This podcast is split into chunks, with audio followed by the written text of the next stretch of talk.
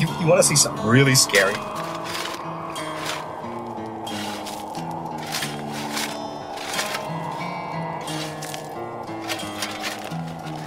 What's the boogeyman? As a matter of fact, it was.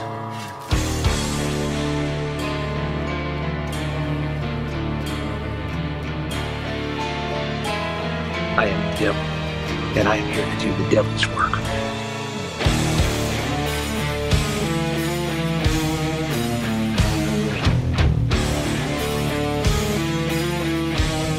Welcome to the Grave Plot Podcast.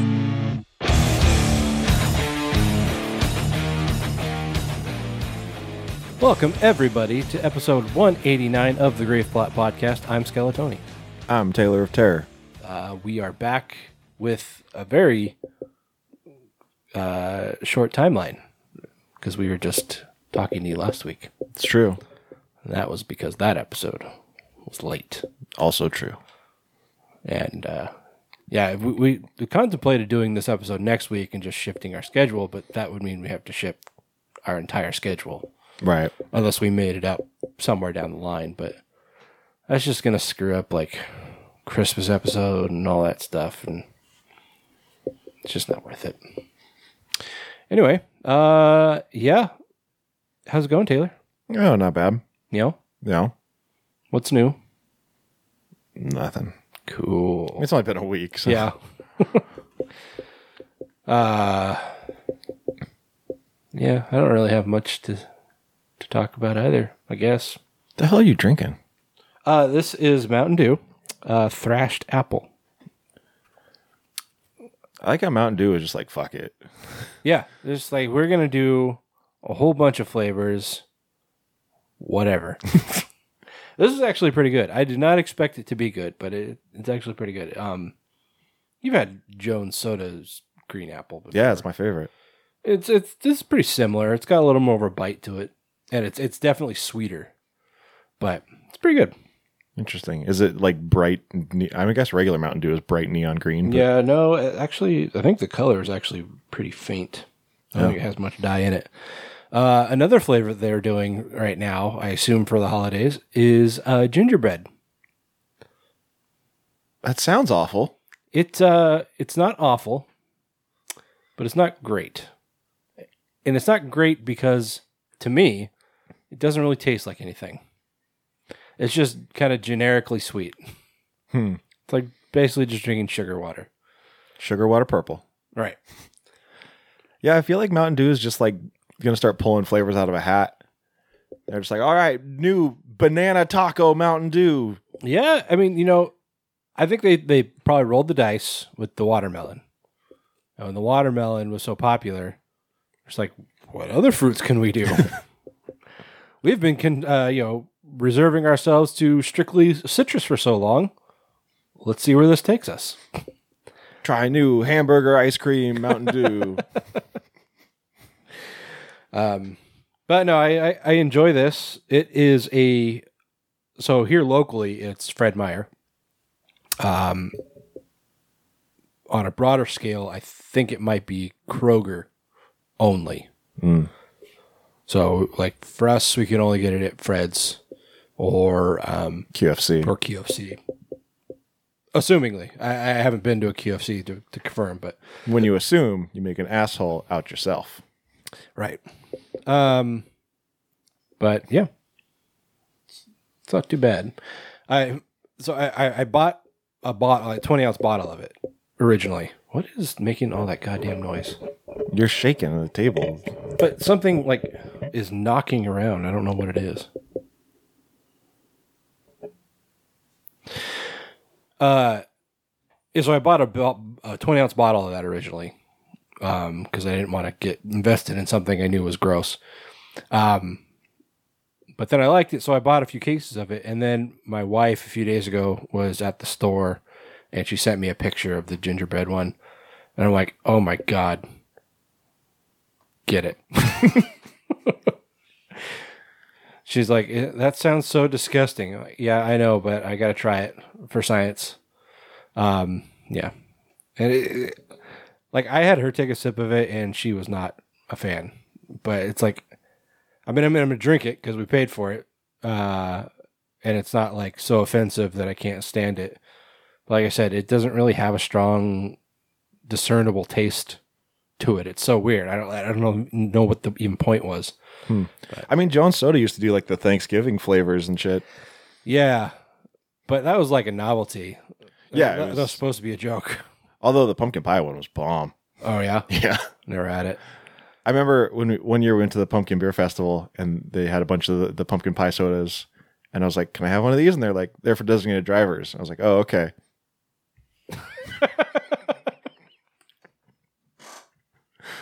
What's that over there? Mine's now. um, man, I haven't had a Jones soda in forever. I have only had the fountain green apple when I go to Katsu Burger. They have fountain a- green apple Jones soda. Yep. Katsu burger. Huh. Interesting. Yeah, it's like the only Jones soda they have too. It's not like they have like a Jones soda machine or something. It's like Pepsi, Mountain Dew, Sierra Mist or whatever the fuck, and green apple Jones soda. well, getting that, I guess. I feel like it's their most popular flavor. I think so. Um, but yeah, like Jones soda is one of those things. I mean, it's a local company, or at least it used to be. I was gonna say, don't didn't somebody buy them out? I, I don't know. Maybe Coke bought 'em, I don't know. Um, but uh, it was started locally, and when I drank it a lot, it was local still. Um, so I, I remember know. when it was like seventy nine cents for a bottle. Yeah. Um, but yeah, they had a bunch of interesting flavors, like flavors that uh, were either like old fashioned, like like cotton candy flavor. That was like you, you could get like And Foo Foo Berry. uh, and yeah, every year, like I don't, I don't know how popular Jones Soda is outside of this region. So that's why I'm I'm talking to you people as if as if you don't know what it is. But yeah, Jones Soda was a, a regional company, uh, very small startup, you know, soda company, and they had a bunch of interesting flavors. And like Taylor said, every year around around this Around time, this time, yeah. they're on Thanksgiving through probably the end of the year, I'd say. They had uh holiday I don't know, was it Thanksgiving or holiday? They had like a Thanksgiving dinner pack. Okay. and it came with like turkey flavor, gravy flavor, pumpkin pie, uh and this- cranberry, I think. cranberry. That makes sense. And uh, did they have like mashed potato? I don't think or- there or was a yam- mashed or potato. sweet potato or something. Maybe sweet potato. Okay. I know there's one that was like particularly offensive, aside from the turkey. Uh More than the gravy. I guess that's true. Oh I, no, I take. I guess I take that back. It was turkey and gravy was one flavor. Okay. Who puts gravy on turkey? Well, I guess that is a thing. I'm thinking gravy on like mashed potatoes, but Yeah, Anyway, we've been talking about soda for seven and a half minutes. uh, yeah. Um, it's gonna be a fun week for me, and by fun I say I, I, I say that facetiously because there's a good chance that I might have to go in for jury duty. Oh man, I got a, a summons myself, but it was for when I was in vacation, so I was able to punt it. Oh yeah, Yeah, so I'll probably get it again next year. yeah. I, I got one a few months ago, and uh, kick. I managed to kick it down the road because um, because I because of my job. You know, I'm the only I, I'm a payroll person for my employer, and I'm the only one who does it. Okay, um, turkey and gravy, sweet potato, dinner roll, pea, and antacid. It just tastes like Pepto Bismol. I guess it's pink. that makes sense. Uh, but anyway, yeah. So this is a few months ago. I managed to. or I, I told him I had a newborn at home, and also I was working, and you know I'm the only person at my job who can do my job. I'm a payroll person for several hundred people. And It's like I can't afford to take time off, um, and uh, yeah, I got it delayed, and it came back around again. Uh, I think it was late last month, and um, I tried to just get it dismissed. I, I said again, like this affects my ability to do my job, uh, and my my not having the ability to do my job affects my company. So, you know, what can we do here? Yeah. and they just denied it. So now I'm stuck. So yeah, uh, I'm supposed to do a payroll run on, I think Wednesday, but since my summons date is Tuesday, now I have to do it on Monday, which, you know, for people who don't do payroll, that that is a big deal because you just lose those few days. Just go in there and talk about how much you hate black people and cops. I've heard that that isn't a very bad idea. that you shouldn't present yourself as a racist or or Because then they'll definitely put you on. Or, well, no, just because you know, like the, the I've heard that that, was commentary on the American legal system. well, it's like if you if you get a judge that That's super racist, like Well- the one in the Kyle Rittenhouse case. oh god, he's awful. Fucking Christ! You hear that thing he did with the fucking Veterans Day? Yeah. Oh my god! Like I can't believe that the, the prosecution didn't call for a mistrial right there They tried. because of that. I don't know if it's because of that. I know they tried for a mistrial. Oh yeah, yeah. Like, but they were being like subversive about it. Like they were, like they're trying to try to to force a mistrial, and basically the judge and the defense both knew that he was trying to do it. Uh, and I think the defense attorney actually stood up at one point and was like, "The prosecution is trying to force a mistrial by you know blah blah blah blah blah legal jargon that I don't understand." um, man, yeah, that judge is a shithead. But no, what I was saying is, if you get a judge who just gets a hair up his ass and like he like he knows what you're trying to do, or he or she, I guess, knows what you're trying to do, like he'll fucking sit there and grill you about it. Um, and yeah, so I just I don't want to put that pressure on me, and plus I don't want to say in an open room that I'm a racist. I mean, you could just do like Liz Lemon just be like, I don't think it's fair for me to be on a jury since I'm a hologram. Go in your Princess Leia costume. Yeah. You know, the jury selection process is weird right now because because of COVID. You know, it would typically be that you'd go to the, to the courthouse and you'd sit in the jury room, the, the jury pool, until they called your name, and then basically you'd have to sit and wait to you know basically you'd, you'd get put on a on a jury for selection, and if you get booted, you go back to the jury pool and then you go, you know, until you get selected or dismissed.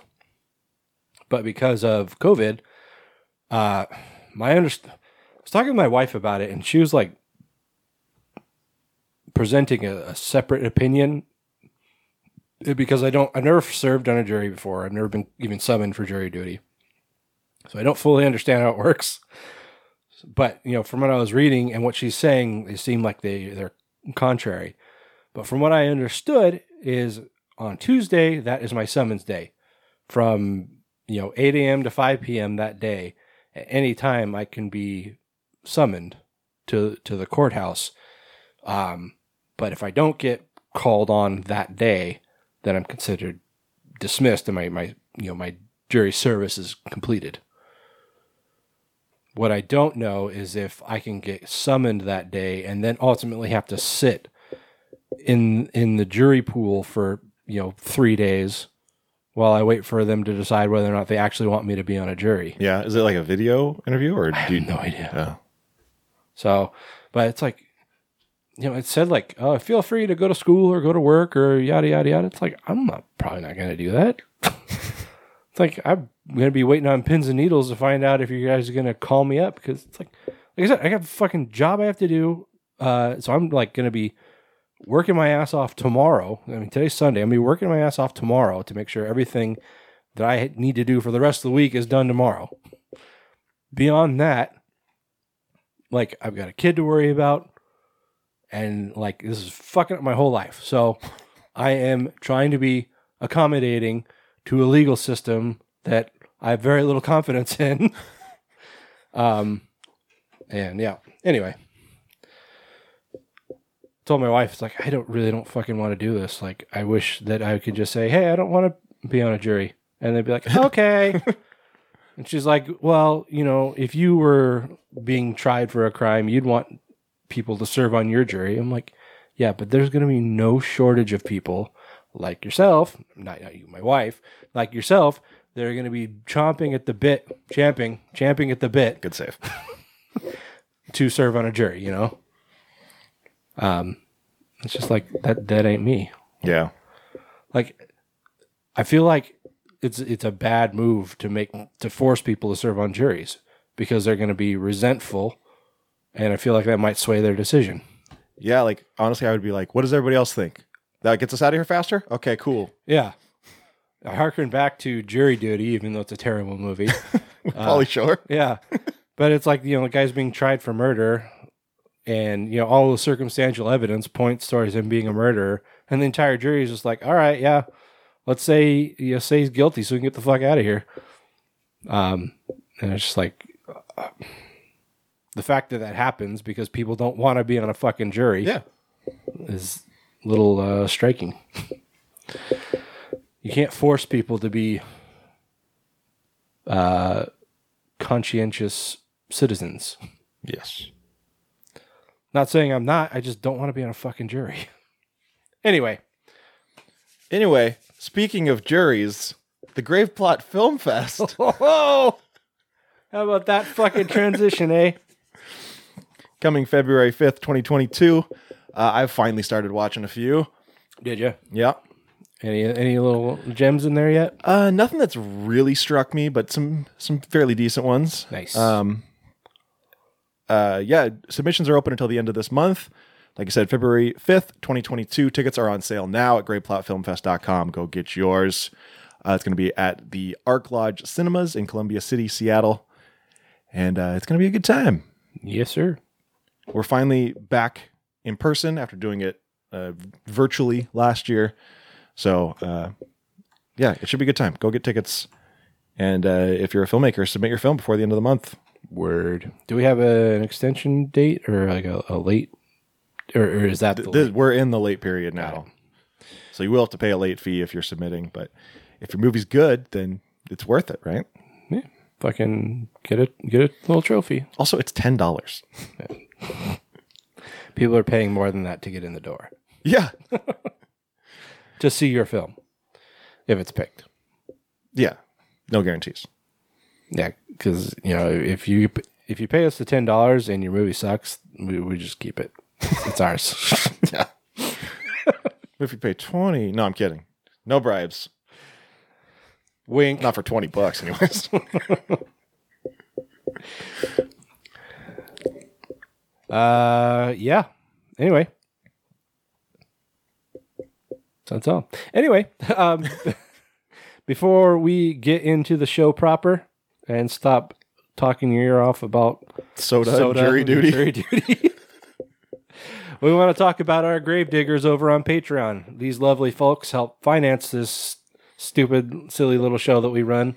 Uh, it's not expensive, but it does cost money, and we we don't have money. I, I'll have a sweet what 10 15 dollar check though, if I serve on a jury. Hell yeah. Actually, I have.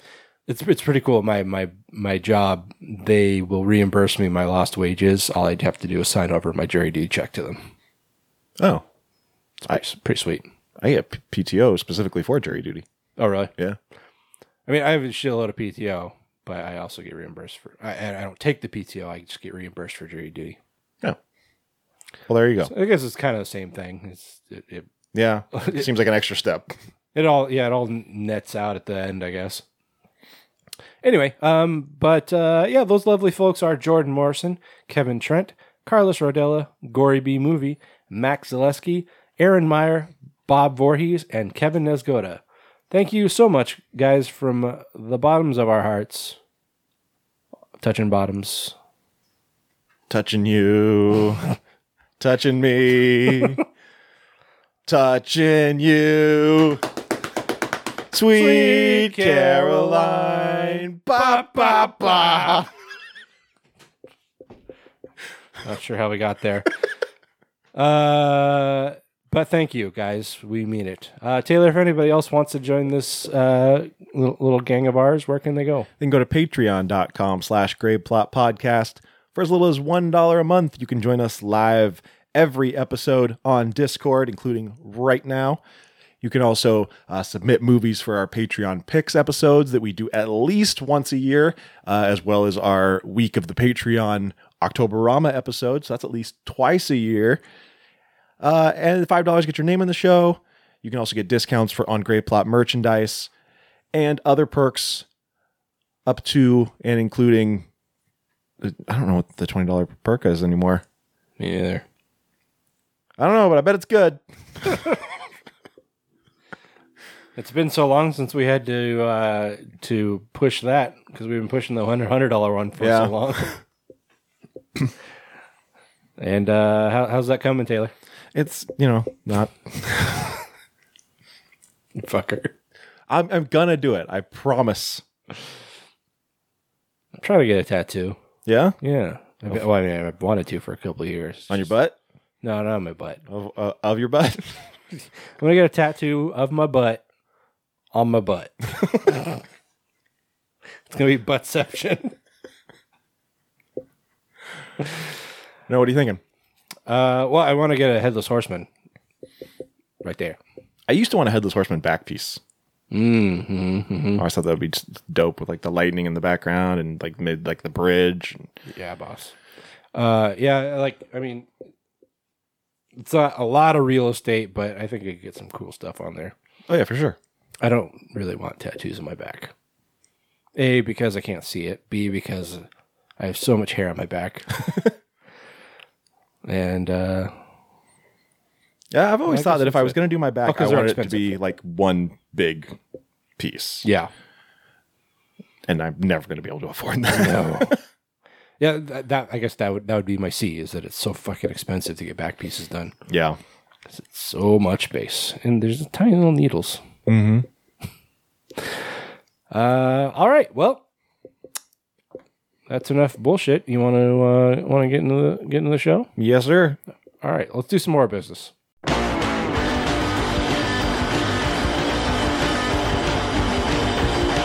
much horror business, driving late at night. Psycho 78. All right. Starting out in some real world horror, we're gonna take a trip to Venezuela. Venezuela. Venezuela. What about you? Venezuela. and you? Venezuela. I see. Say it one more time. What was that? Letterkenny. That's right. The bathroom of the strip club. Right. uh, Hi, Jose. Venezuela. bunch of Venezuelans in Detroit for some reason. Is that where they were? I assume so. And it's right over the border. Yeah. Um. Anyway, uh, yeah, down in Venezuela, we're getting reports here, um, from a man. Correct.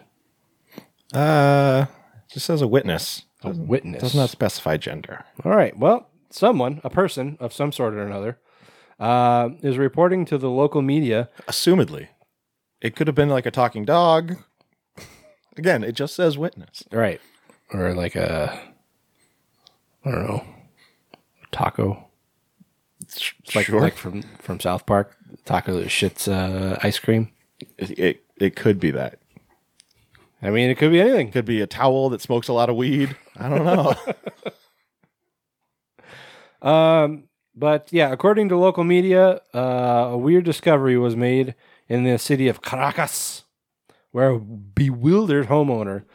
So we can assume it's probably a person because I don't think dogs can own homes or tacos for that matter. I mean, not in this country, but we don't know. Uh, I, don't know what the laws are in Venezuela. Um, uh, bewildered homeowner noticed weird prints, weird footprints on his otherwise his. His. There we go. There we go, nailed it. we got there eventually. We still don't know if it's a person, a human being, but we now know it's a male. Right. Uh, weird print, footprints on his otherwise pristine floor. Uh, these.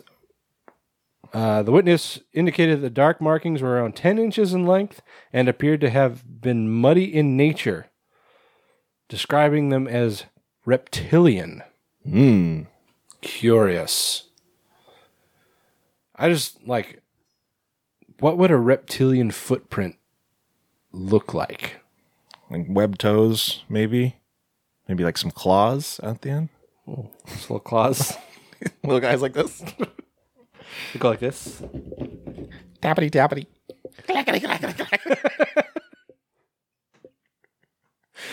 Um, but uh, yeah, I, I- like I was reading this, and I'm like, what would a, how would I identify a reptile's footprint?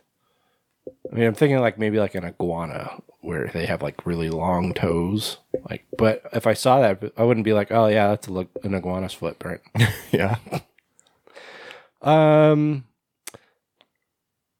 uh, the prints are particularly puzzling for a pair of reasons. That's a lot of P's. Um, beginning with the fact that, as the witness explained, it had not rained. Remember, these are muddy footprints. Uh, it had not rained. Therefore, it was impossible that someone had stepped in the stepped on the swamp in the street and left those marks. Uh, compounding the mystery is that they were found on the second story of the home, and it would have been impossible for someone to have entered the residence by way of a window, as there are security bars in place for preventing such a thing. Adrian Escalante is the witness's name. Is he? It's a man, or it's a human guy. It's a human person. Human man. Here's a photo of the. See, I would think that was like a bear. That's my first thought too. Was bear. A burr. Uh, is this on camera? Uh, I mean, yes, but you can't see it. All right, good enough. did my due diligence. Um, yeah. I mean, those like every bear pr- footprint I've ever seen. That that's more or less what it looks like. Um, so Yeah, I don't. I don't get reptilian initially, or even after someone would would point it out. Reptilian. I don't see that. but you know what my first thought was? Chupacabra. Mm, I was gonna say aliens. Mm, hmm hmm And how do they get to the second floor without going through the first floor? I don't know. They teleport. Came down the chim- chimney. Maybe it's Santa Claus. so they're early. Santa Bear. Santa Bear. Santa Paws. Got him. Yeah, I mean, you know, I hear a lot of bear problems in Venezuela. That's a lie. I don't think they have bears in Venezuela. Venezuela Bears. Bears. they have the spectacled bear.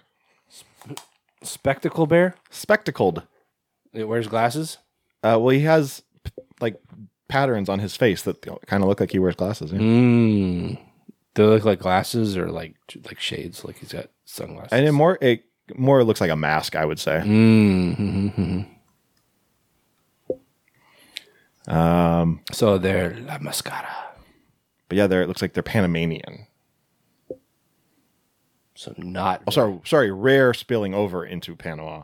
Spectacled bears are mostly restricted to certain areas of northern and western South America. This can range in western Venezuela, Colombia, Ecuador, Peru, western Bolivia, and northwestern Argentina.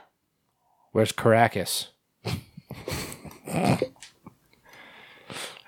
Caracas, Venezuela. Caracas, Venezuela. God damn it. uh, looks like it is north. North? North, El Norte? not west.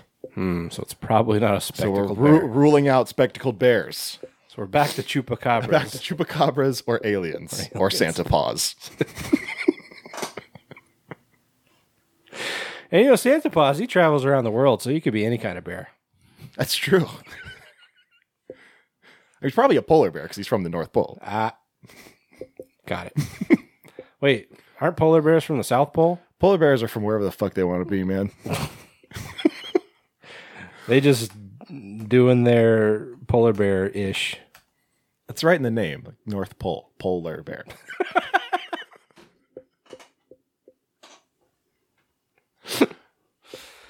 Uh, let's see. A search of the house turned up no additional prints, nor any mud like substance that could account for the bewildering discovery. It's probably his like fucking neighbor fucking with him. Could be. just like fucking Manuel, just like he's got like like He's got like those those bear print slippers. he just like went outside, put it in the mud, and then snuck into his house, walked upstairs, and was just like, and just one. I'll fuck him up. He's gonna be all like, what? teach you to clip my rose bushes. Fucking Adrian. Um, neat. so, yeah, look out for your neighbors, guys, because they'll fuck with you. They got lizard feet. Lizard people. Oh, we're on something here. Illuminati. Shadow government. All right, that's enough.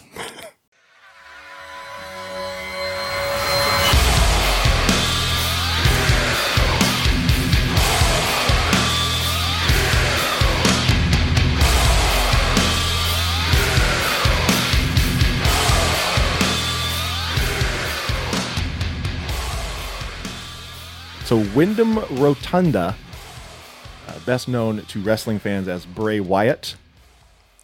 Why? I don't know. Like it's not even cl- remotely close to his name. That's what WWE does. They're just like, your name is now Jim Varney. Carter. Like Wait, Jimmy Carter? you go by Jimmy Carter? Jim Jim Varney? Like fucking like Ernest? Um like his dad is IRS and they never worked that in. Bray Wyatt's dad is the IRS. Is Irwin R. Schyster? Yeah. I didn't. Yeah, that's that's something. Yeah. Now Rick Steiner's son is in WWE and he goes by Bron Breakker It's terrible. instead of, you know, calling him a Steiner. yeah, you know the whole legacy thing that Yeah. WWE used to love. Anyway, uh, Windham Rotunda, he was recently laid off from WWE, fired. It's actually more apt. What do you do? Uh, made too much money. Budget cuts. Mm. Uh, he's currently in the middle of a 90 day no compete. Actually, no, his no, 90 day no compete clause ended uh, at the end of last month. But Here, here, here I come. AEW. uh, that's there, there's rumors of that. But in the meantime, he is currently in Hollywood uh, working on a movie with Jason Baker. Uh, Jason Baker co or owns Col- Callosum Studios and frequently uh, works in the professional wrestling world with his partner, a guy by the name of Tom Savini. I don't know if I'm saying this right. Heard of him? Uh, no, Tom Savini, of course, uh, who created the Fiend mask for Wyatt. Uh, Baker tells UK website Metro, Bray Wyatt is a phenomenal collaborator. He's become a really good friend, and we're actually, you're the first person that we're publicly telling about. We're starting a film at the end of the month. Uh, he says, two weeks to go, we're filming in Tennessee. It's a feature film, and it's something really new and different. I'd say probably the best way to describe it is now get this Ichi the Killer meets Xanadu. I can't think of how those would be combined. My first thought is Blood Disco from Glow. Blood disco. It was one of Sam Sylvia's movies. It was like his most famous one. Oh. Okay. Yeah. I think the Glow girls like started watching it or something. Possibly. I should revisit Glow. I don't really remember. Like, it, like I, I would always like watch the seasons as they came up, and I didn't really rewatch them to refresh my memory or anything. Anyway, Uh, yeah, so that's quite the combination. yeah, I don't, I don't get it. Uh, hopefully, fans of horror and fans of Windham like it. Baker said. Um, uh. Uh, it's written by Rob Fee, who I'm not familiar with, uh, and Baker will be directing. Hmm. It looks like Baker also did a lot of the Firefly Funhouse segments for people who are familiar with. WWE. nope. I I really liked the Fireflies fire. It's fun. It's hard to say. The Firefly Funhouse segments when they first started because they were like really cryptic and had like weird dark undertones, but it was made to look like a kids show, like a like a Mister Rogers kind of show. And then once they unve- unveiled the fiend, I was like, yeah, okay, this jumped the shark. I thought the fiend was like too much. Like you, you went from being all subtle to just being too in your face. Hmm. That was a character he played, I, I assume. Yeah, he like wore a mask and like big top striped pants, and um, he was basically basically a demon. Okay. I saw the mask, Yeah, or I have seen the mask. I mean, it is, you know, it was, it was cool looking, but I mean, it really didn't look like anything you couldn't buy at like a Halloween store. to Yeah. me. Uh, yeah. Well, I remember you telling me that he was going to be working with Savini, and I think we probably even talked about it on the show. And then I saw the mask. I'm like, that's it. Um, yeah, I'm looking over Rob Fee's writing credits. Uh, literally the only thing I recognize is one episode of Epic Mealtime. Okay. As a director, No, as a writer. ah, they write those. Um, yeah, I mean he's done some directing, but nothing I recognize there.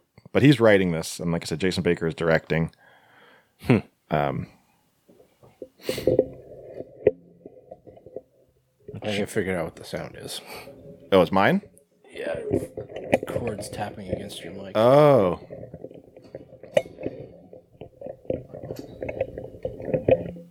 there. Hopefully that takes care of it. uh, so yeah, I mean, even if you're not a fan of of Bray Wyatt or Windham Rotunda, or even know who he is, this Ichi the Killer meets Xanadu has got to spark your interest. Yeah, like I mean, I don't really know a lot about Xanadu, but what I do know does not mesh with Ichi the Killer. So I know Very it's, confused. it's like a roller disco movie, right? uh, It's got Olivia Newton John. I know that much. does it? But uh, box office disappointment. Maybe I'm thinking of something else. Olivia Newton John, Gene Kelly, and Michael Beck. Sonny Malone is a struggling artist in Los Angeles attempting to make a living by freelancing. He rips up one of his failed sketches and throws it into the wind. It hits a mural of nine sisters and brings them to life. Sisters fly across Earth, but one of them roller skates through town and collides with Sunny. She kisses him before skating away, leaving him confused. So, this is a weird way to start things. Probably why it was not a good movie. We watched Rocky Horror Picture Show last night, and I'm just like, imagine trying to explain this to someone who's never seen it. Oh, it's It's fucking fucking bonkers. yeah. And it's not like it's a well made movie No. either. Like the effects at the end when there's like the big fight scene Mm-hmm. are terrible. Yeah. And like the whole ending, like probably the last 20 minutes of the movie, is just like comes apart. Yeah. I mean, let's break this down for people who may not remember or if you somehow haven't seen Rocky Horror Picture Show. Uh, but you find out that Frank-N-Furter and Riff Raff and Magenta are all aliens. mm-hmm. That's when you start to lose me. Yeah. uh, Riff Raff and Magenta are now taking over the ship, which is the house. Mm-hmm. Uh, they zap Frank-N-Furter with a ray gun shaped like a pitchfork. At which point, Rocky goes crazy, picks up Frank-N-Furter's body, carries him up this prop radio tower, uh, all while being shot with this ray gun, which does nothing to him. Naturally. Him and Frank F- and Furter then fall into the pool, which apparently kills them. I'm not sure. Uh, Riff Raff tells Brad and Janet, "You need to get out of this house because we're going to blast off back to the planet of transsexual in the the uh, galaxy of Transylvania." and so then Brad and Janet run out. And at of no the house. point is Brad, Brad and Janet like, wait, hold on. they're just like, "Okay, yeah, that makes sense." we gotta go. So yeah, they leave uh, along with Doctor um, the the doctor in the wheelchair. Yeah. Um, Kane? No, Anyways, the three of them they bail out of the house, and then the house blasts off into space. Just you know, And that's your- the end. Your typical everyday occurrence. yeah, uh, I've I've never really understood the the the cult culture. Yeah, I don't know how it got to this point, other than just because of the cast. I guess, but I mean, s- it's not like those roles made any of them famous. Yeah, Oh, Well, maybe maybe Tim Curry, I mean Susan Sarandon wasn't even in it. right? and we all know Barry Bostwick is best known for his role in Spin City, the mayor, right? or as the the wasp from Scrubs. Can it with the gutter talk. But the whole time we were watching it, I was just like, we should watch Clue instead. That's usually like what you should watch instead. I think I've watched that twice in like the last six months. really? Yeah. Because like I've watched so many things at this point. Because like you know I, I I work from home, and most days I'm I'm here alone, so it's like I I I can like listen to music or I could put something on and just kind of have like have a show or a movie going on in the background, which is usually While you're I- working? Yeah. Oh, I can't do that. Really. Yeah, I'll get too distracted. Um, it, it's usually just white noise for me. Um, I usually, if I'm taking a break or something, I'll kind of kick back and watch it for a few minutes. But, um, but uh, anyway, yeah. So I've just watched so much shit uh, since we've been locked up, you know, and it's like I'm starting to lose track of what I watched when. And it's like, I mean, I know I'm gonna go back and watch these things eventually. It's just like, what, what's the, uh, what, what's the, what's the guideline here? Like, when, when can I go back and watch this again? Whenever you want. Which is what I do. You don't let society tell you what to do. No, fuck society. I've watched Letterkenny probably two or three times since lockdown. anyway, Anyway, Windham Rotunda. Uh, yeah, I don't know what th- this movie. I don't. that's what we were talking about. I don't know what this movie's called or anything like that. Um, but apparently they're filming in Tennessee and they're getting ready to wrap. So Yep. Ichi meets Xanadu. Fucking get ready.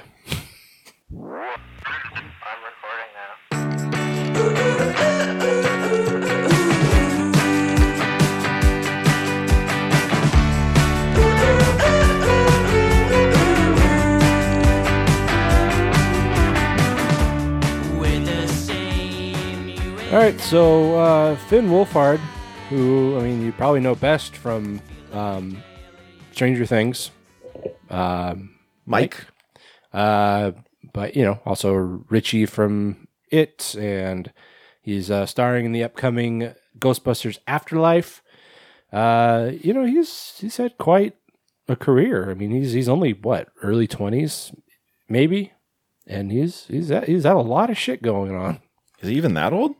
I think so by now. Uh, 18. Is he? Okay. Well, even still. Or maybe maybe even more so. Um He also has a band. I knew about that. I, I recall them not being good.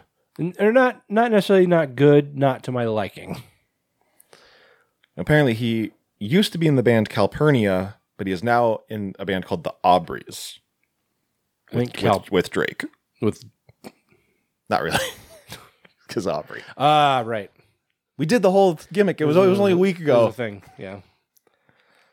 A lot happens in a week, Taylor.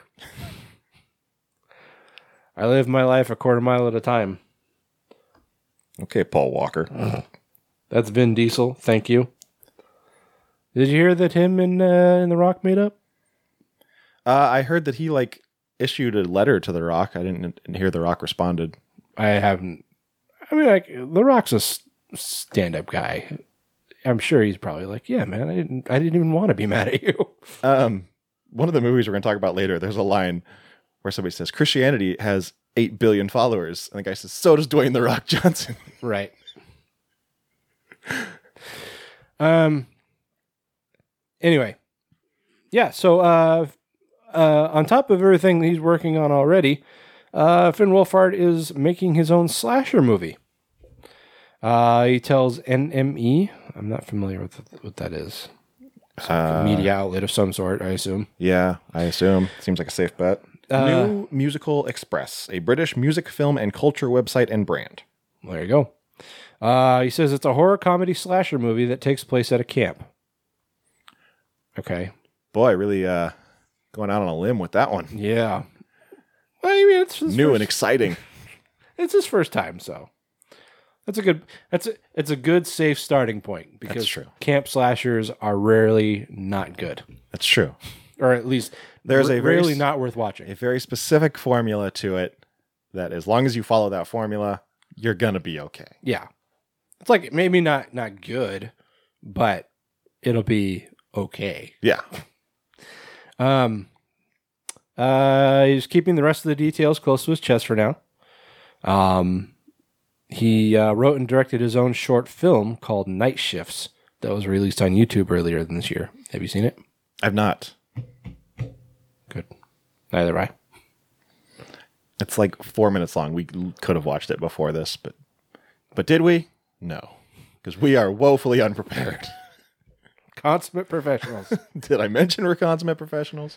I mean, honestly, people should come to expect this stuff from us by now. Just like constantly unprepared. If we were prepared, we would have less to talk about. it's true. Like most of our our banter, like right now, we would just be like, this would not be happening if we had watched this. right? We might be talking about the film. Yeah. Part of our like, I'd say a substantial portion of our humor comes from us being completely incapable of doing anything. completely incapable of doing our jobs properly. It's like a sitcom, or like Office Space. You know, we're like, What would you say you do here? God, I love John C. McGinley. Who doesn't love Johnny C? Does it when you first heard them? We're now now we're talking about another podcast. when you first heard him call him call him Johnny C, were you like, "That's weird"? No, the first time I heard him call himself Johnny C, I was like, that's weird. Oh, I don't think I ever heard him actually call him, or at least I didn't notice him calling himself that. yeah, he uh, he talks in the third person. All right, I know that. Like, I have to assume that he probably told people to call him Johnny C, or maybe it's just because he calls himself Johnny C. Yeah, he's just, yeah, he probably introduces himself as Johnny. C. Sure. And I also noticed that he calls other people similar nicknames, like he calls Zach Brassacki. Um, I bet he's a hockey player. Apparently, that's a very hockey thing is to give people nicknames that end in Y, like Riley and Jonesy and Schwartzy and well, I mean, like he, you know, like on the show, he's always wearing Shoresy. on uh, on Scrubs, he's always wearing. Wearing a Red Wings jersey, which yeah, in the podcast they say something about how that's uh, it, it was a, a Johnny C thing. right. I I think a lot of his little character quirks were actually him. Yeah, Um, like uh, you know how he's always he does that, like he always Little like, nose brushes, brushes the side of his nose. That that was something he he added to the character. Um, there, there, there are a handful of other things he, he I know he added to the characters, kind of Scrubs trivia. Um, but anyway, yep.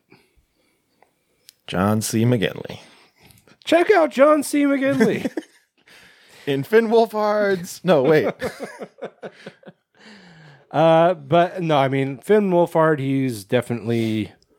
I, I'm- I mean, maybe calling him a household name is is a little over the top, but he's he's pretty well known at this point. So I imagine if this gets some some steam behind it, you'll probably hear more about it. So I would say he has been the the male breakout star of Stranger Things. definitely, yeah. Um, I kind of almost thought it was going to be uh, Gaten Matarazzo. Oh yeah, Dustin. Yeah, but he kind of seems like he hasn't really done much. Yeah, it doesn't seem like he's really branched out to do movies or anything. Yeah, I mean, you know, Joe uh, Keery, Yeah, he, he's done a handful of things. He's kind of gotten his name out there.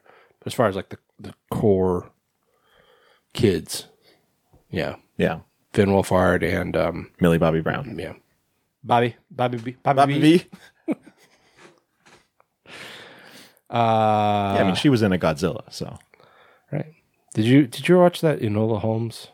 Uh, I Did I watch the whole thing? I think so. She's she's, she's funny. She's she's got a good uh, good sense of comedic timing. Yeah. Um, They're making a sequel to that. Are they? Yeah. That is neat. All right.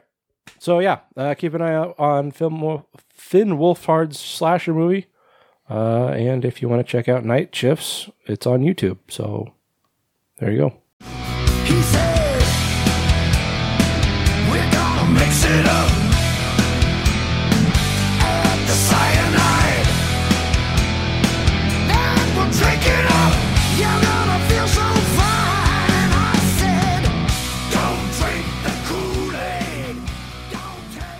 So a few years ago, a movie came out from director Ti West called The Sacrament. Uh, it was not so loosely based on the Jonestown massacre. Yeah, I mean, like by that, like almost identical. Yeah, to the point where they were like, "Well, we can't say Jonestown, right. but everything else is fair game." uh, and that's been pretty much the, the most high profile Jonestown movie, I think. Yeah, I mean, like without being called directly Jonestown or having anything directly to do with Jim Jones. Right. Yeah, for sure. You'd think there would have been more, considering how like drinking the Kool Aid has become such a cultural phenomenon. Like, Yeah. I mean, just like that phrase. I mean, I've seen a lot of um, reenactment reenactments. Uh, usually on like um, there's a show that, that my wife was watching. I think it's called like I Escaped a Cult, and I was talking about some people who managed to escape Jonestown. Um, right before, like I think the day of the the mass suicide. Wow. Um. So yeah, it's, and uh, the the reenactment portion was a substantial portion of the show, so it was almost like watching a movie, um, with like basically cut-ins of like real life people doing you know sit down interviews. What is that on? I don't recall. I I think it was one of the channels that are owned by like Discovery. 'Cause I think she was probably watching it on the Discovery Plus app. So which specific channel it belonged to, I'm not sure. I don't think we have that one. Uh, but anyway, we're going to be getting a, a new feature film based on the Jonestown Massacre. Uh, it's tenta- tentatively titled just Jim Jones. And in talks to play Jim Jones is none other than Leonardo DiCaprio. Leo. The, yeah, there you go. I was going to say, do the thing. Uh, this is being written by Scott Rosenberg, who wrote Venom. According to Deadline, It is the National Geogra- Geographic Channel. So is it on Disney Plus? it, mi- it might be. Might have to check that out. Um, started watching season two of The World According to Jeff Goldblum. Such a good show. I I only watched the first season, but He's such a weirdo. he is like, And but I I, love can't it. get enough of it. Yeah, like he's like the most adorable kind of weirdo. yeah, and it's like Not like a you know touching kids weirdo or anything, but Sure. just well, what we know of. that we know of. Hopefully, oh Not- god, can not- you imagine? Oh man, that would be heartbroken. Fucking break my heart. Uh, I was texting you last night how he's just like, I'm gonna wear. I really like this pattern of jacket, and I really like this pattern of pants. They don't go together, but what the fuck ever. I'm old, and I'm gonna pair it with a neon yellow shirt with a cartoon bear on it. you do you, Jeff Goldblum. Like fucking get after it, Jeff. Uh, Deadline explains Jones founded the People's Temple in Indianapolis in 1955 and hailed it as a fully integrated congregation promoting Christian socialism. By the 1970s, he openly rejected traditional Christianity and claimed that he was God. He constructed Jonestown in Guyana in 1974 and spurred a following to live with him there as he touted a socialist paradise free from U.S. government oppression. Amid rumors of human rights abuses, the American government sent a delegation led by U.S. Representative Leo Ryan, which there's the tie in, Leo and Leo, uh, in November 1978. Ryan, along with four others, would eventually be gunned down by Jones's followers. Following the shooting, Jones orchestrated a mass murder suicide of his followers, which took the lives of 918 commune members, 304 of them children, in an act that entailed drinking Flavor Aid laced with cyanide. So it wasn't even Kool Aid; it was knockoff. I drank a lot of Flavor Aid as a kid. I tell you. Kool Aid is a fucking. Uh, well, I don't know how much it is now, but when I was a kid, it was 10 cents for a pack of Kool Aid, Yeah. and you just, that made a whole pitcher, made a whole yellow plastic pitcher. Did you, did your grandmother have one of these yellow plastic pitchers? We we had one. Everybody fucking had one. Uh, no, we bought Flavor Aid. Not not always. We What was that five cents a It was pack? five cents. It was very similar. I mean, in taste. Actually, like when you come down like the, the orange flavor, I actually preferred Flavor Aid. Um, but yeah, we we'd get that usually. We'd mix and match. I mean, you just you take a packet of the Kool Aid, you put it in the thing, then you put a cup of sugar, then you put just a little more sugar, Just a little bit. and then you stir it with your arm. Can I help you with that, please?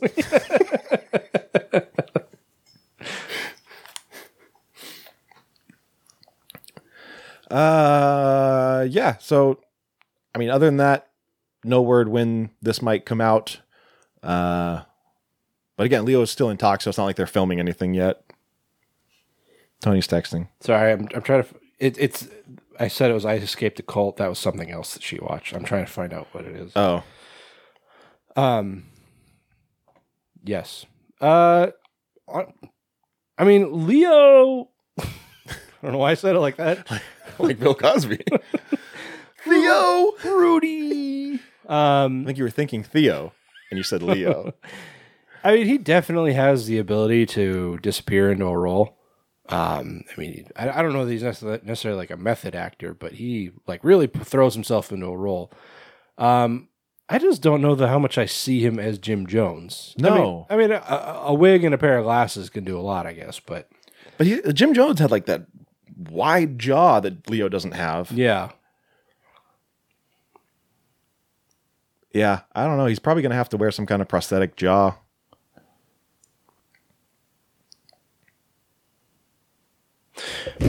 yeah, I guess so. Um. I'm trying to think of who I think would be a more natural pick, but nobody really comes to mind.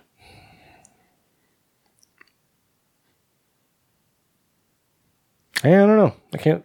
No, nothing Like- really off top of my head. Off the top of my head. Rockford when he was younger, probably. Rockford. Yeah, you know, from Rockford, from Rockford Files. Isn't he dead? Well, I, th- I said when he was younger, meaning also alive. It's like James Garner. let's say. I'm sure he's not talking about James Garner because he's dead. Seriously though, like look at look at here's James Garner yeah, sure. and there's Jim Jones, right? Yeah. Yeah. See. So all we got to do is just dig up James Garner, do some necromancy. Sorry, Leo, I just kicked you out of this movie for a dead guy.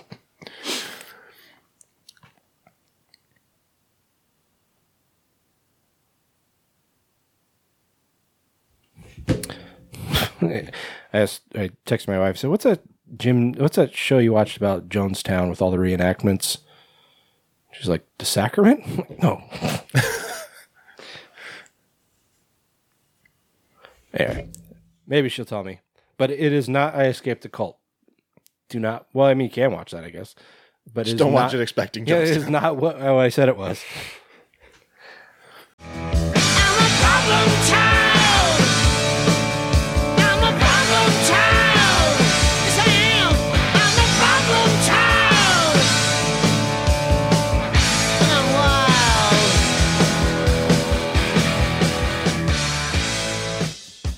All right, so uh, a few years ago, at this point, we talked about uh, a sequel to The Bad Seed, or sorry, a uh, remake of The Bad Seed, which is a movie from the fifties, sixties. You, what? Yeah, a, One of a, a long time ago. Yeah, 1956. Okay. Um, did you ever end up seeing it? Nope. It was a long time ago. You were like, you were still living in the first apartment you guys got. I think. In 1956? No, no, no. When we talked about this, Oh, I thought you were being an asshole. Like you're like you're so old. you old fucking guy. Um, uh, 2018. No, Uh, maybe this one, Jonestown Terror in the Jungle. That might be what it was. was that really 2018? I feel like it was longer ago than that. when we talked about the making it, Oh, not necessarily when the movie came out. oh, I don't know. I, and I, I could be wrong. I just I feel like I have this memory of us talking about it. Anyway, um, well, they're making a sequel, so there's that. This never goes well when Not- they make sequels to remakes. Not not usually. Um, yeah, I can I can think of a handful that just were not great. yeah, Like sometimes, sometimes the, the, the remake is quite good. Maybe even better than the original. Like Hills Have Eyes. mm-hmm. Uh, but then they make a sequel and it's not great. Nope. Like the Hills, Hills Have, Have Eyes, Eyes. too. um anyway, but uh McKenna Grace is reprising her role as the eponymous character Emma. She she's the bad seed. The titular, the titular bad bad seed. Uh, Grace, McKenna Grace.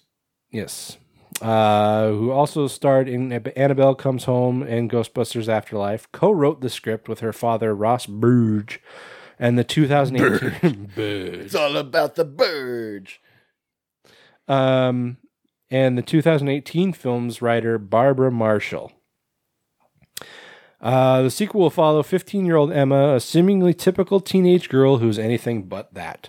Set several years after the murderous events of the first movie, which left her father uh, dead, Emma is now living with her. Jeez, spoilers. God damn.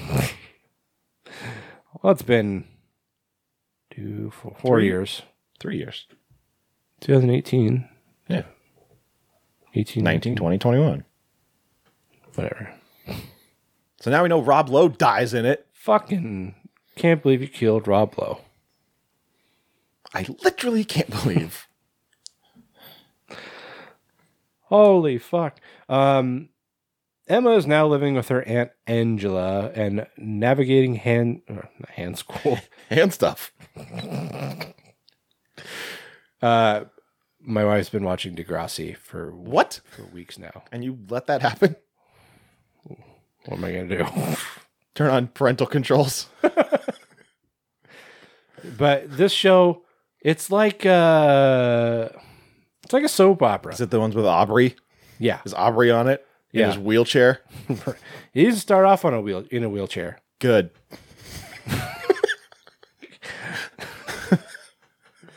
Apparently, his character was supposed to start walking again, but then he left the show. So, like, all right, well, let's fucking stay in the wheelchair then. Get the fuck out of here, Go wheel your ass out of here. man. I, you know, the show's stupid, and it's like, what the fuck? Like every time she watches an episode, I'm like, this is the worst school in existence. Remember when Jay and Silent Bob were on Degrassi? Yeah, I watched it. like they actually, like they, totally off topic. Um, No yeah, cares about the bad seed. No. uh, yeah, Jay and Silent Bob, or I should say, Kevin Smith and Jason Mewes, they come on the show, uh, and they are going to be filming a Jay and Silent Bob Go Canadian A, comma A. That's the name of the title. Or, that's the title of the movie that they're filming, and they want kids from Degrassi to be in, naturally to be in the movie. Um, so there's that. They're like, not you. You're in a wheelchair. he may have been off the show at that point. That's why your mom's in a fucking wheelchair. Um, and then later on, they come back because Jason Mewes wrote a movie, and it's like he he wrote the movie, and it's like his directorial debut. Uh, the story supposedly about his life that takes place in like this musical high school. So it's basically like a high school musical knockoff. And it's like, a I don't think uh, Jason Mewes would ever write a movie like that. B I don't think Jason Mewes graduated from high school.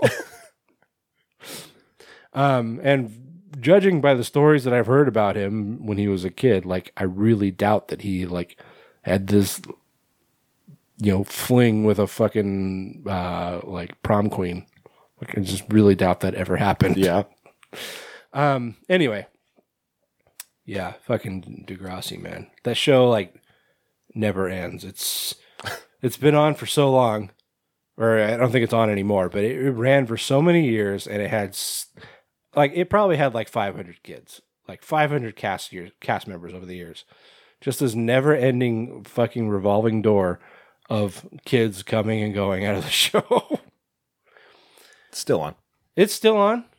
Degrassi Next Class. Oh, they saved by the bell dust. Yep. Oh Christ! She's probably gonna watch that next. Oh wait, no, that was canceled in 2019. Oh, But this says is a Canadian teen drama, so I mean it. It still exists, I guess. yeah, that's true. Um. Anyway, Anyway, I forget even why I brought that up. uh, yeah, I don't know. I don't know how we got there. Anyways, Uh, wha- whatever. Yeah. uh, Um, let's see. Emma is navigating high school, hand school. Uh, Angela's husband begins to suspect that Emma may not be as innocent as she appears and suggests sending her off to boarding school. Meanwhile, a new girl at school seems to know Emma's secrets, leaving Emma no choice but to slip back into her old ways and take care of her enemies by any means necessary. it's interesting that, that this is written by McKenna Grace because she is like actually 15. That's uh, She's not like a 23 year old that looks 15. She's that ra- that raises some questions. I feel, or should, about her upbringing. just her mental state.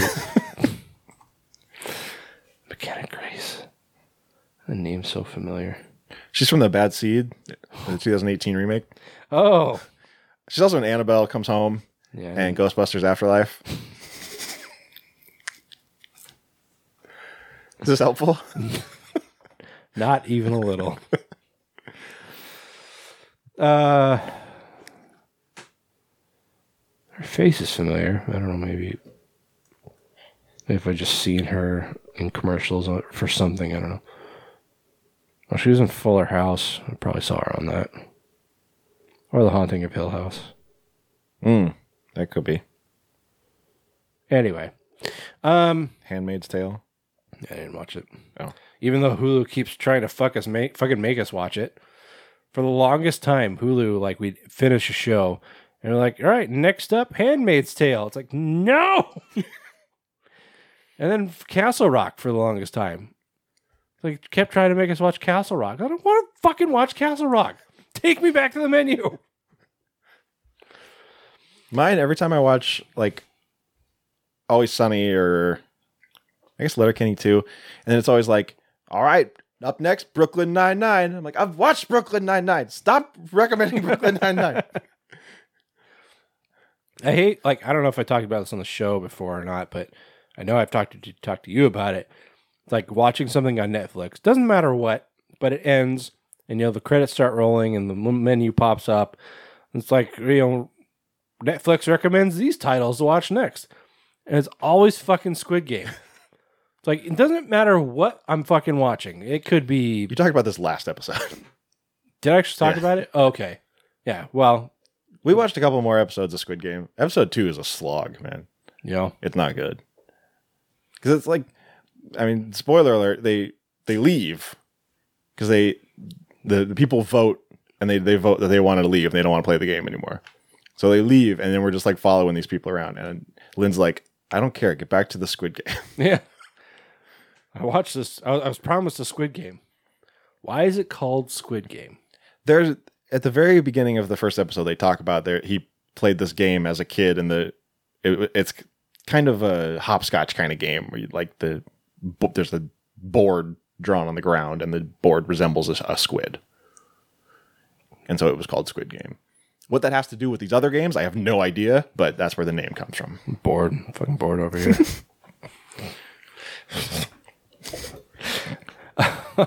what's that? What are you doing? This is boring. I'm bored over here um, Louise Archambault from Catastrophe and This Life is set to, life is, those aren't the words I don't know even know what you're doing right now. i was doing that's life Oh, yeah. But I said this life, which is that's, not the those, right aren't the, words. those aren't the words. Are I mean, one of one of them is the word. but not both. I thought bird was the word. But not the word in that song. In fact, the words you're getting wrong are the title of the song. uh, What about Louise Archambault? she's gonna direct okay. the Bad Seed sequel. I don't know who that will is. premiere on oh on Lifetime. That's where the first one was. Was it? Yeah. That's where you, did you have you guys watched You? No. It's a good show. I like it? it? Yeah. Um, it's like It's like if Dennis Reynolds was a serial killer, right? Which I mean he is, but no, it's actually it, it's it's very similar to Dexter. uh, Um, and I feel like they kind of lean into that in in season two and three. Um, I've heard it, it compared to Dennis Reynolds a lot. I don't mm, I don't I don't see it well, I don't know. That's just what I seen with my eyeballs. with my peepers. Um. Anyway, uh, I forget. Yeah, but anyway, you the first season started on Lifetime, and then Lifetime canceled it, and Netflix picked it up, and now it's like this runaway hit. So it's like you fucked up, Lifetime. They canceled it so they could make room for more Christmas movies Right. starring Mark Paul Gosselaar, and fucking Dean Cain, Jenna McCarthy and whoever the fuck. Fucking Dean King. Melissa Joan Hart. And what's her face from DJ from Full House? Yeah. Oh, actually, no, you know, we're talking more like, about like Hallmark Channel stuff. Lifetime Channel shit. They oh, seriously they don't do the Christmas movies. They do the oh, this guy raped my brother and killed my dog. Right. They made two movies, two, about killer cheerleaders. They're not like sequels or anything. Two separate movies with different stories about killer cheerleaders. That's what Lifetime is doing right now. So there you go. and they also have a show about strangers marrying each other. I do like their commercials though, where they just like completely lean into it. Have you seen those? No. Um, it's, it's like I don't know, I'm I'm gonna botch this terribly, but basically somebody like takes out their garbage and they're like, "Oh hey, Sharon, how are you today?" And she's like, "Don't talk to me. I know what you're up to. You're hiding bodies in your backyard, and you think that if you do this, it basically just like runs down all the stereotypical Lifetime movie tropes." it's like at least you guys are turning into the skid, Yeah. recognizing. You, you know what you do. yeah, exactly. Anyway. What you do is make the Bad Seed 2 on Lifetime in 2022. Brought it back around. and it rhymed. So many rhymings. I, I did that on purpose.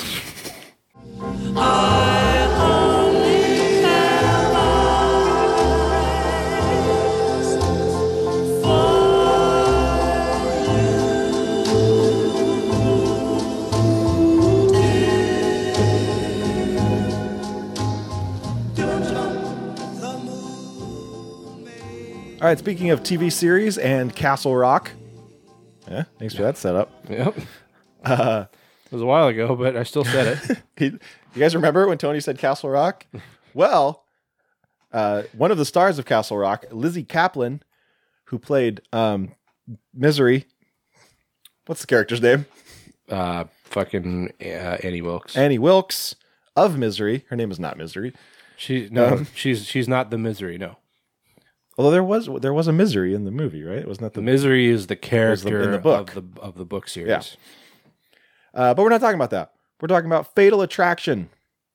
Uh, based on the 1987 film where a married man's one night stand comes back to haunt him when that lover begins to stalk him and his family.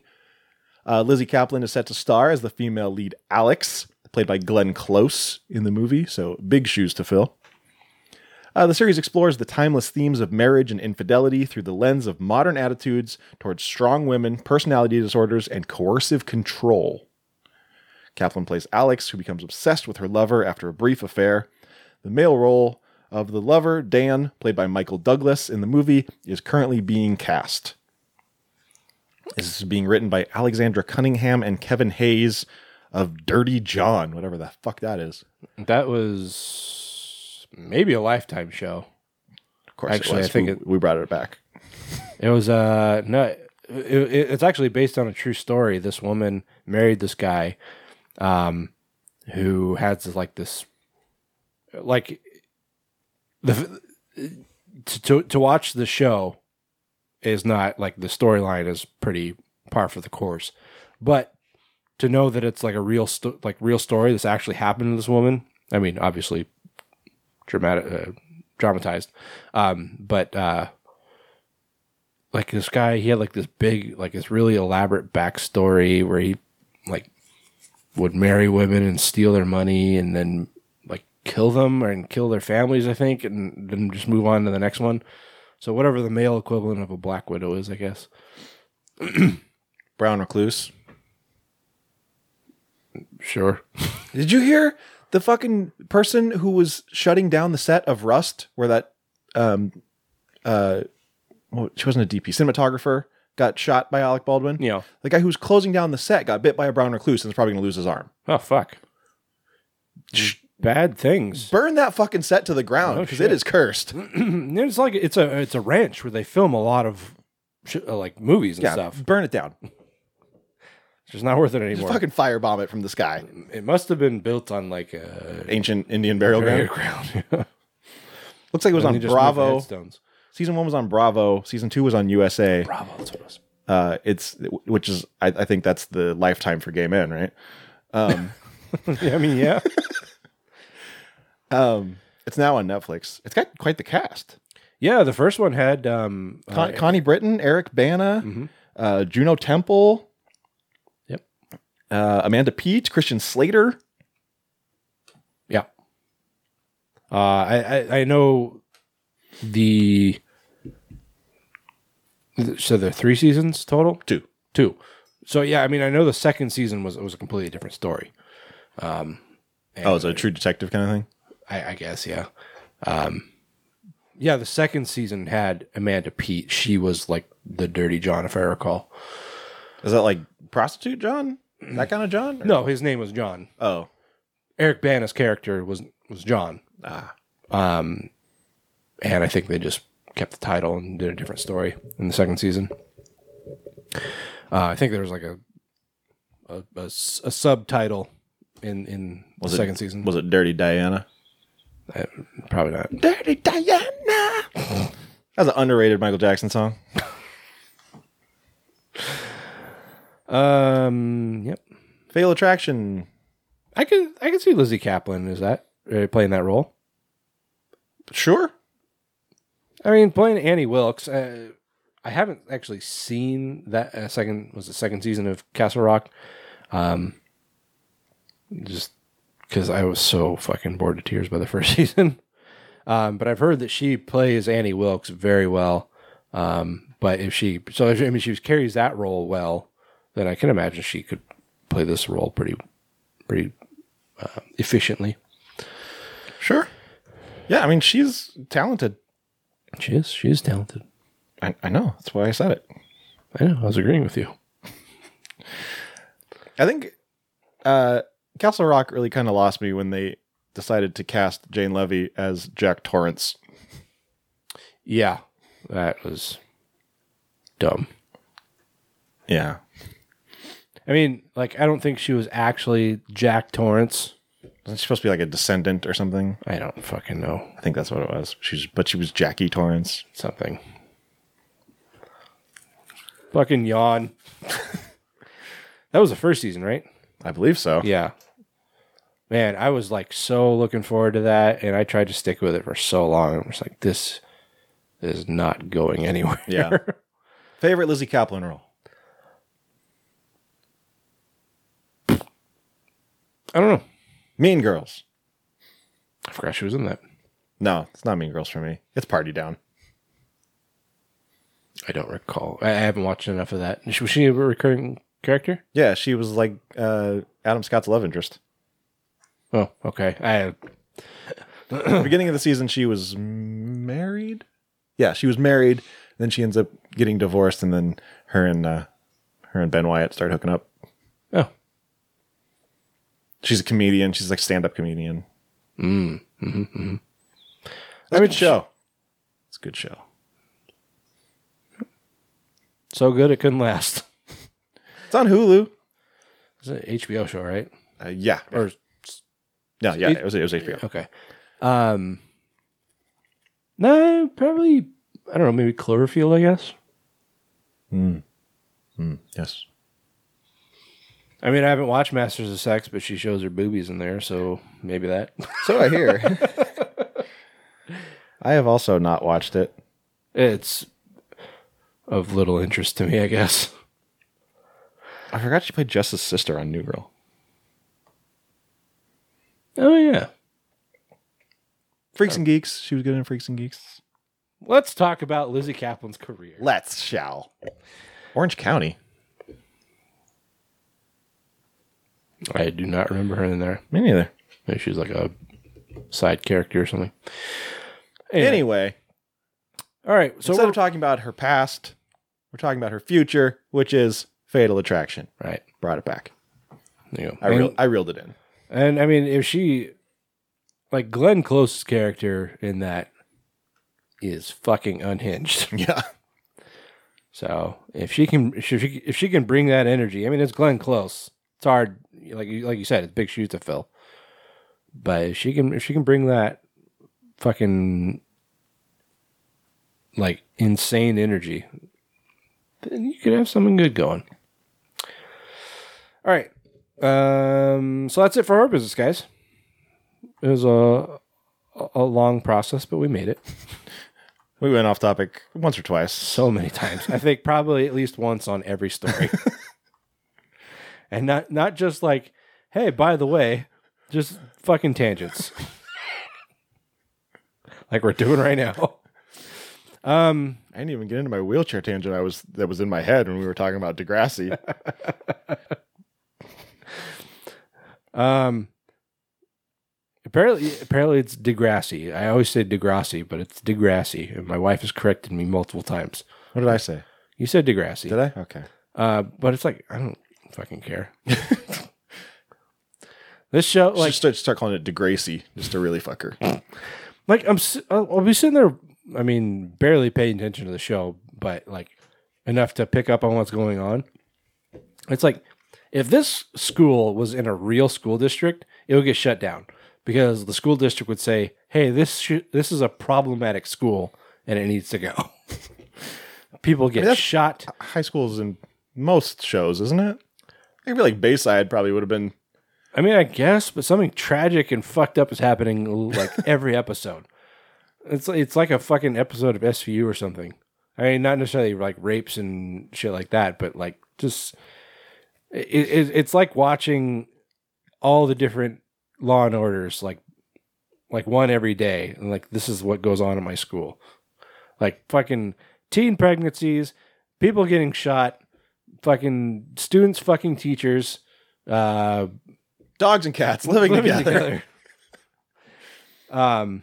Anyway, Well, it's just school's out. Bum bum. all right. Uh. So before we get sidetracked any further, let's talk about some movies.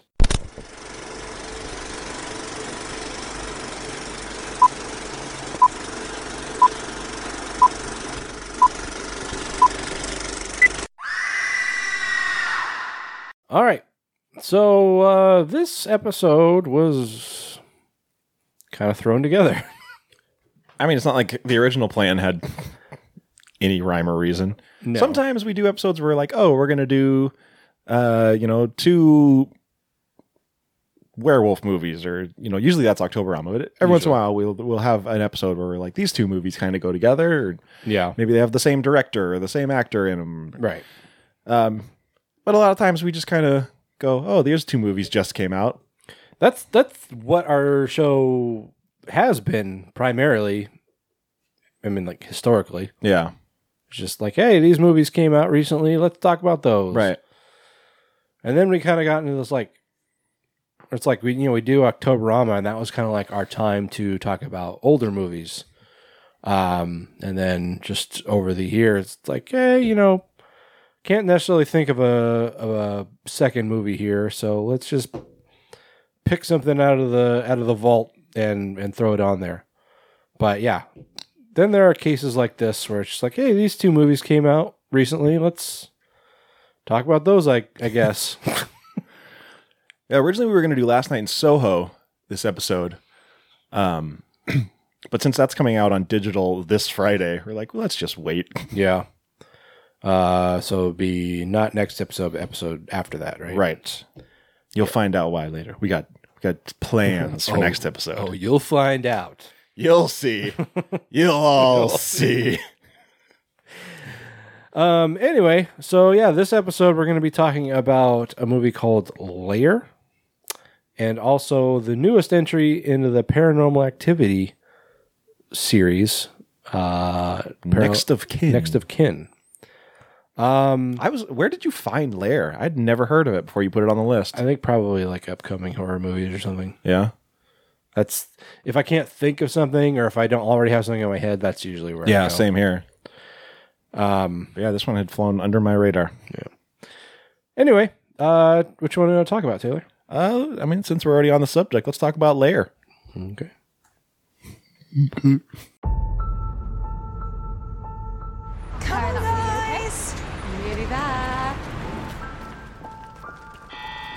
Mr. Caramel. We booked through the website. Fifth floor, come on up. Wow, it's like a princess castle. Not too shabby at all. You guys need anything? I am right across the hall. We'll try to keep the noise down. No, you scream your lungs out. We're the only ones in the building. Watching you. Watching you. Watching you.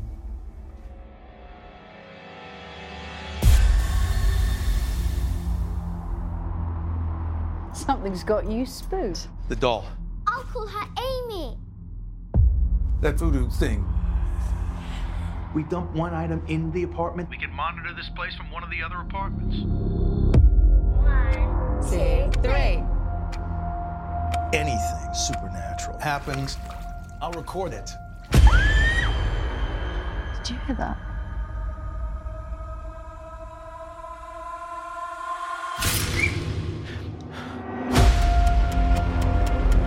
Something happened in that house. We have to get out of here, all of us! You brought that thing into my house!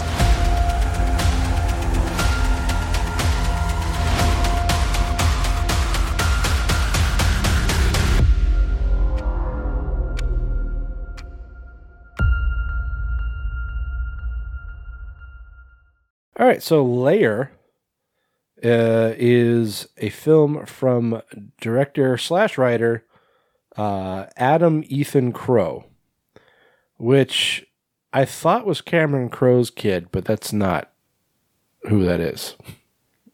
Okay. Just so you know, um, he uh, That's Curtis Wilson Crow. There you go. Um, he has a very uh, short career. Um, I mean, in, in that he do, he hasn't done many things. Um,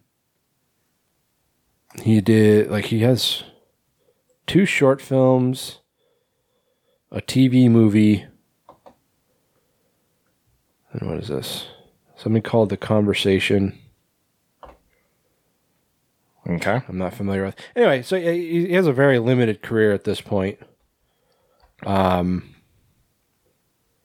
but yeah, so uh, this movie Lair, it, it has a couple people in it that are you know recognizable, but not necessarily like superstars. You know, we have Oded Fehr, who you would know f- probably probably from The Mummy or possibly uh, Deuce Bigalow. um, he's in the movie for five minutes. Yeah. That cold open, and that's it. They never go back to him. Yeah. Um, the next person you probably might recognize is Corey Johnson. He's also in the Mummy, actually. um, but aside from that, this at least for me, this was a cast of relatively unknowns. Yeah. I didn't. I didn't even recognize uh, those two. Yeah. Um. Anyway, but yeah, so Lair, So is Adam Ethan Crow just like a big fan of the Mummy, or I guess. Uh, if I mean, he probably could have gotten Brendan Fraser. I mean, I probably. feel like he's not doing much these days. Um. Anyway, so yeah, okay. So Lair takes place in uh, in London town. um. And uh, it focuses on well, okay. So it starts out with uh, Oded Fehr playing uh, Ben Dollarhide, which I, I don't like. He's Middle Eastern. Like I don't think his name would be Ben Dollarhide. um. Anyway, uh, he's sitting in a jail cell, and like this is like a cold open, like Taylor said. Don't know why he's sitting there, but in walks uh, his partner. We find out um, Stephen Caramore, uh, played by Corey Johnson. Man, Yeah. I thought they were calling him Caramel for most of the movie. Several times it sounded like that, and uh, uh, like I had to turn on the captions uh, during this opening scene because they were whispering, and I like even with the volume up, I couldn't tell what the fuck they were saying. Um. anyway, uh, so yeah, uh, Caramore comes to visit uh, Ben in his jail cell. Uh, this is this isn't actually the opening scene. Fuck, I'm keep backpedaling here. It's not? No, it opens up with uh, a woman crawling across the floor of her home. She is badly beaten. She's bleeding from the head. Um, she's crawling on the floor and basically pleading with whoever to, you know, leave her alone. You know, not not to hurt her and this and that. Um, we see the we see a, a head of us of a little statuette, um, which we see late late. Can't really get a good glimpse of it at the time, but later on, it looks like it might be like a statue of, of Virgin Mary. Maybe, yeah. You never really get a, a good look at it, but Yeah, I mean, I mean, you get a plain enough look at it, but it's like as far as identifying exactly what it is, I. It looks like Virgin Mary, but maybe it's something else. I don't know. it could be a different saint or something. Yeah. Um. Anyway, so yeah, but this this statue is is dripping with blood, so it's been used to beat this woman severely. Um, whoever this is approaches her and just kind of gives her one final clubbing.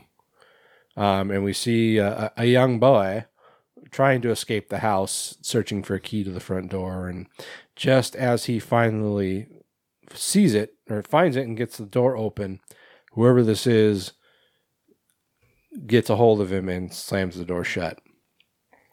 And that's kind of our our opening here.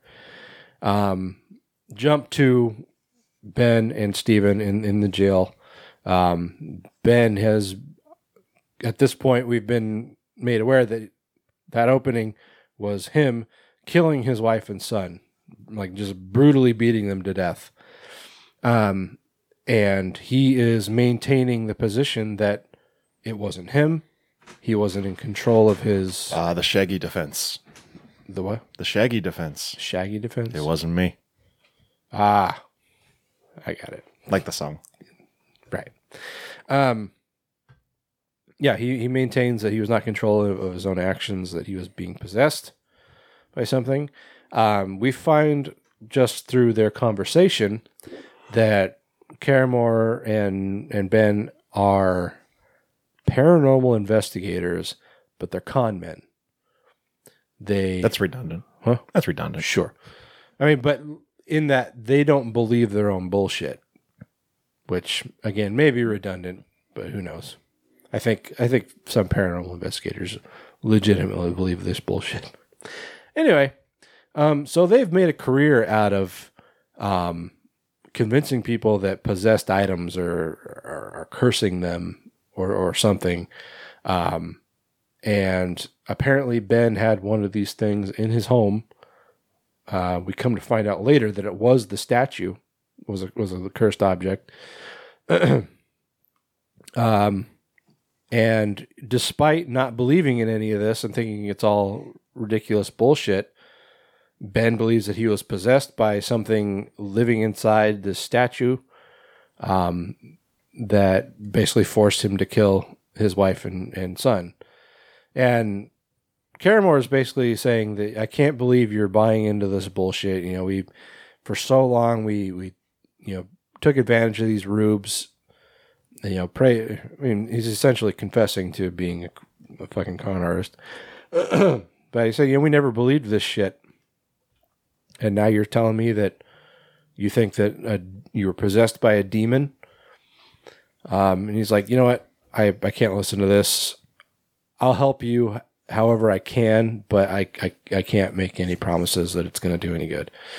So he leaves the jail and he's he's intercepted by Ben's lawyer, I guess. Yeah. Or barrister, because it's English. It's a London.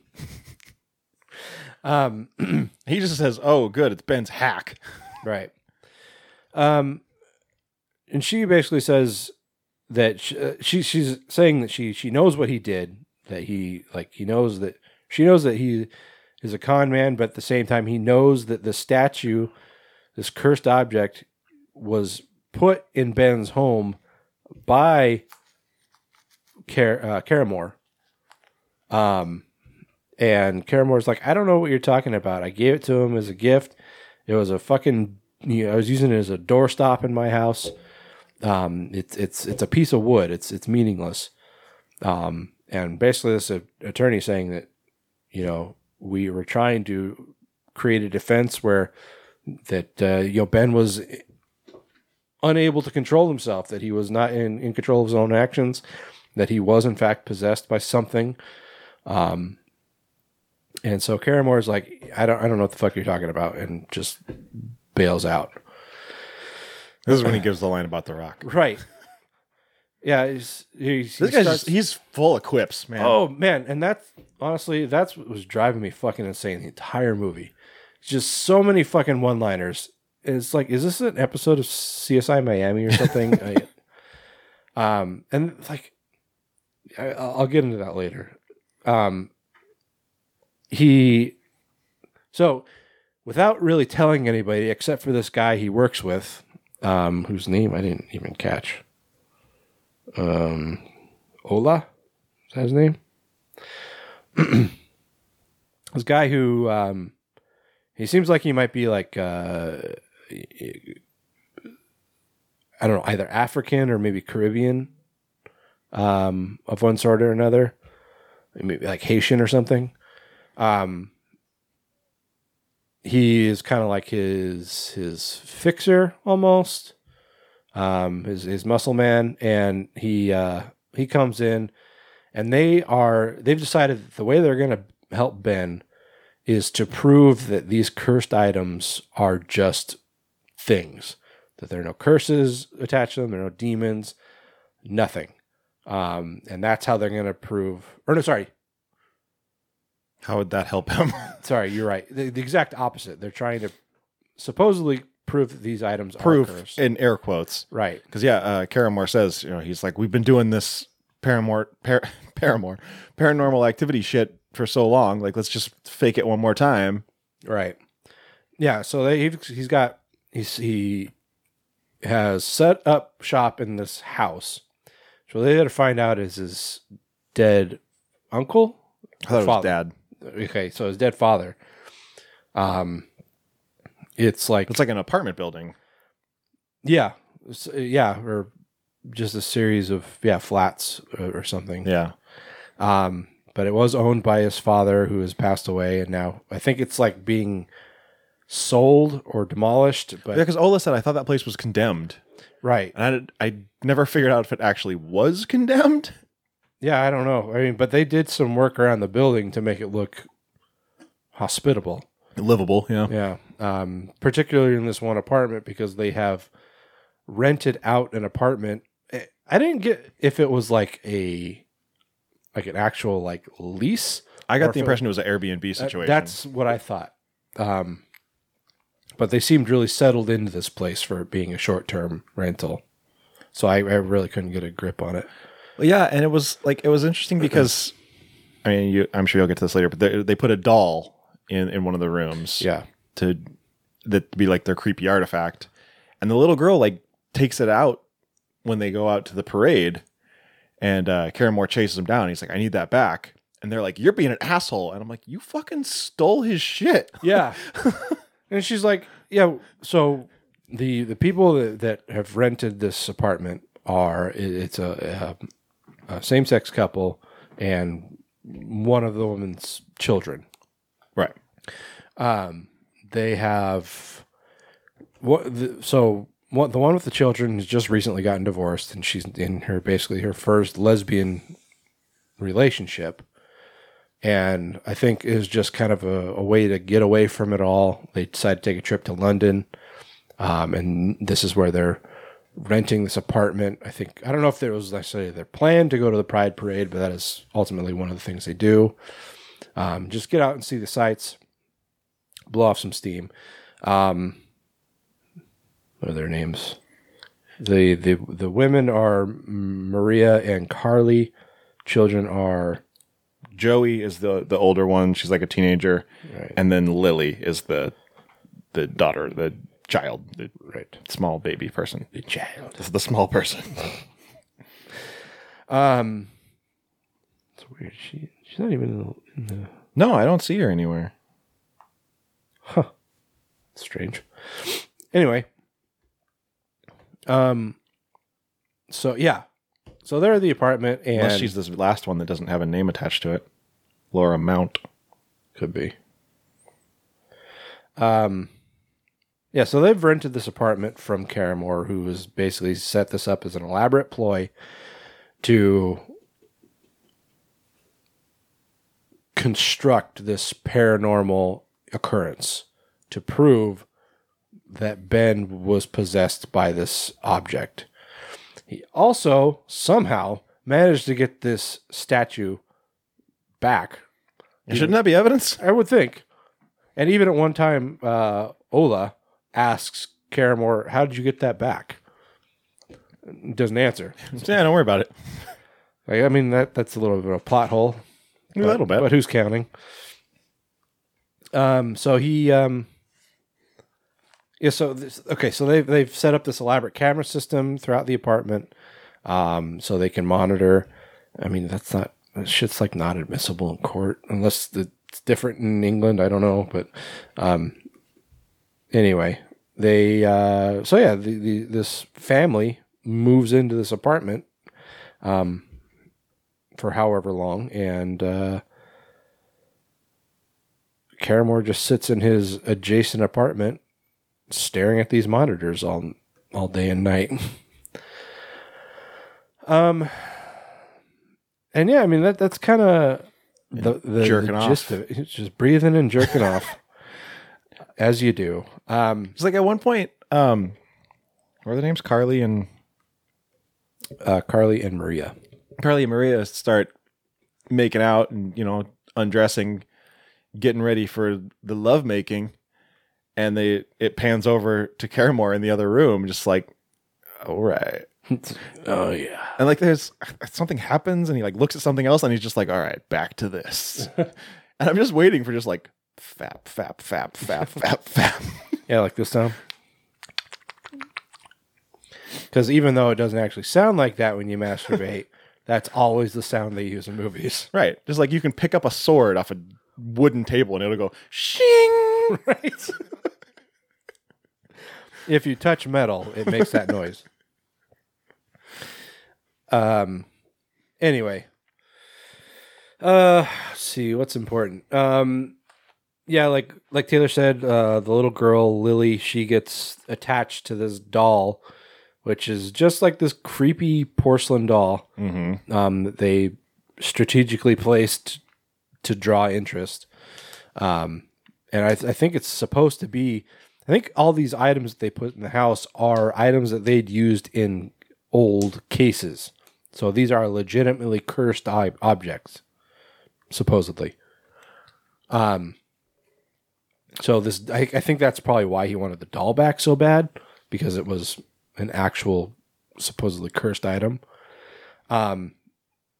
Anyway, uh, yeah, Lily she gets this attachment to the doll, um, and it disappears from the apartment one day. Um, while while the family goes out, and yeah, Caramore chases him down the street. Says, "Hey, I need that doll back." And yeah, Maria's like, "Well, she's kind of gotten attached to it, so maybe we give it back later." And it's like, no, that is mine. Yeah. And it belongs back in the apartment where you found it. It's like, fuck your kid. Like I can't just go to an Airbnb and be like, I'm taking this toaster. I like it. Yeah. It's like, don't worry, I'll bring it back. But right now, I'm just gonna take it. Um It's like And then when the guy approaches you, you're just like, no, it's my toaster now. You're being an asshole. Yeah, so the girl like freaks out, or he he, I think he snags the doll back from her, and the girl just takes off into this crowd because they're at a pride parade, and yeah, both of the women call him an asshole. It's like you're fucking You stole from him. degenerate child took my doll. um. anyway, so they come back to the apartment, and there is. I mean, you can tell that Maria, um, she's very being very affected by her divorce. She like even though she's in this loving relationship with uh, Carly, who is trying to be like her, almost like her Sherpa into into a same sex relationship. She's being very patient with her, but at the same time, she's clearly losing patience with her Yeah. um, because she's having to be the one that's constantly reassuring her that, you know, oh yes, you're beautiful. You know, you're, you, I still love you. All this kind of stuff, constantly reassuring her. Meanwhile, having to play mother to these two. I mean, how do, Children. you, how do you solve a problem like Maria? How do you solve a problem like Maria? No? Oh, I, I'm not a West Side Story guy. but, but you knew what it was from. I mean, it was a song about Maria, so I just assumed it was West Side Story. I know one song from West Side Story. Well, I only know it because it was on Seinfeld. So there. Actually, I take that back. I know two songs from West Side Story. I Oh, feel it's from Sound of Music. it is. Mm-hmm. Oh, well, whatever. Okay. Um. It was the episode where they w- were sneaking into the girl's apartment to steal her the tape from her um, answering machine. And George wanted to use that as the clue when she was coming. Was, he was going to sing "How do you solve a problem like Maria?" God, I don't remember that. Uh, lemon tree, lemon tree, tippy toe.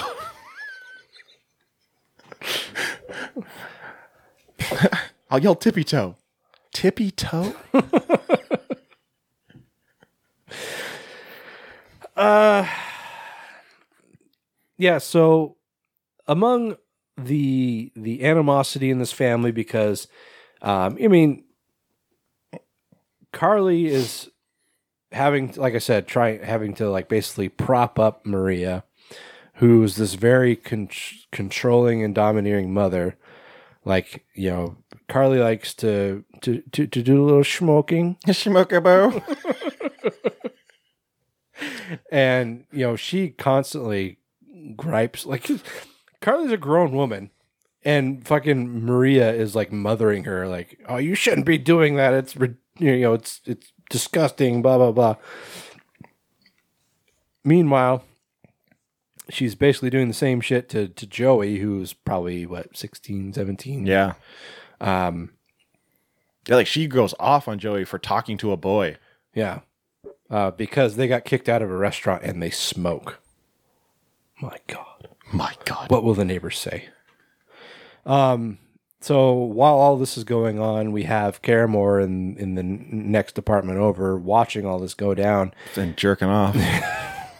And one night, as he's watching Lily sit there with the doll, or does she have the teddy bear at this point? I think she has the teddy bear at that point. Okay, so yeah, Caramore took the doll back, and because she Lily was in such a bad mood, he wanted to send a peace offering and gives her a teddy bear. We find out that teddy bear actually has a camera in it, but that's later on. Yeah. Um.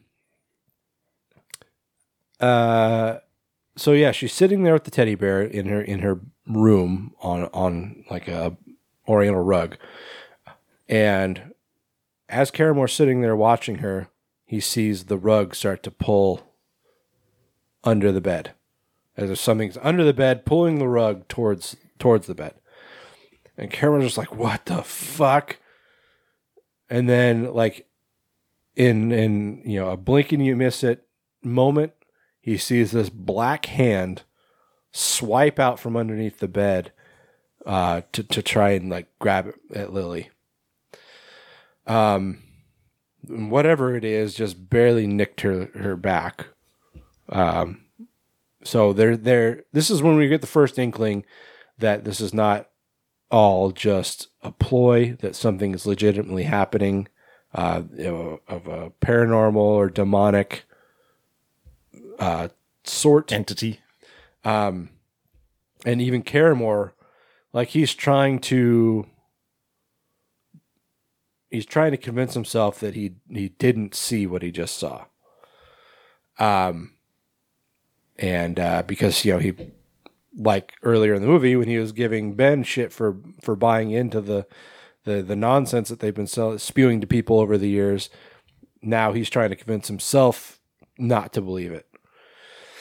Um, so yeah, just you know, stuff like this starts happening, and you know, we see just this continual breakdown of this little, this family unit.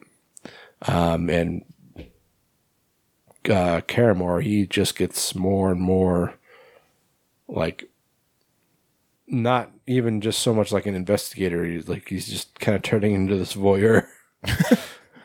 um, and uh, I mean, I, I guess that's those are the, the important parts of the movie, and it, we, we uh, the, like I said, the, the the family unit kind of starts to just decay, um, and you know more and more of these paranormal happenings are are, are occurring, and at one point we Maria's in a bath and she like classic movie or a horror movie scene. She pops up out of the bath and opens her eyes, and you know, bam, demons right there. But as soon as she screams and wakes herself up out of her dream or whatever it was, it's of course gone. So a lot of that kind of stuff. Yeah. Um, yeah. Uh, as far plot wise, that's I think that's the important stuff. Yeah. Without spoiling it. So, uh, what do you think, Taylor? It's not bad. Yeah. The uh the demon is clearly a ripoff of They Reach. Dude, I thought the same thing. I'm like, hmm, a, a spooky black demon wandering around. Where have I seen that before? Um but yeah, I mean just a lot of kind of you know, like making you think that there's a demon and then oh it's a dream or it's, you know, something else. There's a lot of that going on. Yeah. Until it I mean, not really a spoiler, but surprise there actually is a demon. yeah, I mean, kind of, kind of knew it. I think. Yeah. It like if it was trying to, if at any point with the movie was trying to convince us that there wasn't actually a demon, that it could just be, you know, that that Ben went crazy. That whole part was like fucking telegraphed. Yeah. So at, at no point did I think that there could have been some kind of misunderstanding. I just always just assumed there was a demon. Well, yeah, because his attorney or whatever she is, she you know says he, she says he was a, a pillar of the community or something. And, mm-hmm. Yeah. Which I mean, yeah, that's the kind of shit you hear in true crime documentaries, but at the same time, like when they say it in a movie, it's like, oh, clearly there's something going on. Yeah. Like kind of a mini spoiler, but there, uh, Joey invites these new friends over, which I wasn't the Joe Joe Junior Shabadoo. that's the worst thing I've ever heard. Joey, Joey Jojo. um, was it the boys from the restaurant? Yeah. Okay, so there's the boys from the restaurant and one of their There's um, and they're girlfriend. they're like backpackers. Yeah. She invites them over because um, Maria and Carly go out on a date. And they're, you know, they're hanging out, they're smoky beer. and uh, two of them go off to, you know, touch each other's genitals. And uh, um, it's soft. And the, the demon comes out and kills him. and obviously, you know, Joey freaks out and uh, Also, more uh in like like more in line with they reach. It's very swift and very off screen. yeah, All the kills, which which I mean, that's just a budget thing. yeah, no, it definitely is, but it's just funny because it's it's almost identical to stuff we're seeing in they Yeah. reach. It's like Joey freaks out and she like you know she runs in there and she sees the blood and she spills or slips on the blood, gets blood all over herself, and goes over and starts banging on uh, Caramore's door, and he's just like, "Nobody is home." uh, so she goes to the police and the police come back and the whole place is just cleaned up. The beds are made. There's no blood anywhere. All this stuff, and the cop finds a little little roach, and he's just like, "Well, this would explain some things." and I fucking hate when movies do this. Like, weed does not make you hallucinate. No. Unless it's got something in it. right? Yeah, and it wasn't like he was like, "Hmm, angel dust," you know. Like, You know what this stuff does to kids? yeah, I just thought that scene was ridiculous because they always do that shit in movies where like this, they were smoking weed, so clearly they were crazy, and then he was just like, "But it's no big deal. We're just gonna let you off with a warning." Yeah, he says, well, I mean, this is well, like Maria starts losing her shit because you know, how dare her child smoke weed? Yeah, And the cop's just like, hey, you know, it's not enough to, you know, Give fuck her a up- record, Yeah, fuck yeah. up her record. So just chill. smoking a doobie joint head. Um, and uh, No, that does not agree with me. Fuck, that's Nat Faxon, isn't it? Yep. Oh my god. um, God, everybody's in that movie. Uh, yeah. So for me, I thought the dialogue in this was awful. It's pretty bad. Just this is like first draft shit, and like, like I said, all the fucking one-liners. Almost every word out of Caramore's mouth is a one-liner. Yep. Like nobody talks like that. No, it's like maybe they talked like that in like 40s cop drama movies and stuff, but sorry, that's not how people talk in real life. And like, I feel like even it's it's it's a fine art to writing dialogue because you can't just write how people actually talk because the way people talk in real life doesn't hold enough interest on screen Mm-hmm. But then at the same time you can't go over the top and write like how people would talk in like you know A play. s- stage play yeah. Um so like i said there's a fine art to it. To, to finding that middle ground where it's it's real enough to where you say yeah in your head you're yeah people talk like that. But it, when you really analyze it it's it's dramatized. And this i feel like was trying really hard to sound how people talk, but just completely missed the mark. um, and I mean, the, the worst offender in the movie, and this, I, I don't blame this on Corey Johnson at all. Like his performance was was fine, just the dialogue was not great. Um, I don't understand why you would write an entire character like that. Um, he he's felt fake. It's like and I mean you're trying to find him. You see him as like an integral part to the story, but all his dialogue looks you know was like something that could be written on a napkin. You know. Yeah. So, and it seemed like I said, I think he was definitely the worst offender because the rest of the dialogue for the rest of the characters was not that bad. I mean, it was still not great, but it wasn't that bad. Yeah. So, um, uh, yeah. For me, the whole story seemed kind of recycled. Can we talk about how Maria Engel is played by an actress named Aislinn De'Ath? You think her family name is actually Death, and she just put the hyphen there, the apostrophe there to to to class it Like up? I expected it to be like I saw it in the credits and I was like, her last name is Death. And I expected it to be some like suicide girl looking character, like Like I exclusively do horror movies because my name is Aislinn Death. I was born into this. no, she actually looked, she looked really familiar, and I just could not. I looked. I mean, I'm looking at her uh, IMDb page, and like I still don't see anything that I recognize. So I don't know who I thought she looked like, but it was it was bugging me the entire movie. I'm like, how do, looks super different on her IMDb page. 'cause She she's does. got platinum blonde hair, whereas in this she has red hair. right? Uh, yeah, on her IMDb page, she actually looks like um, a, a younger version of um, the lady from Ted Lasso.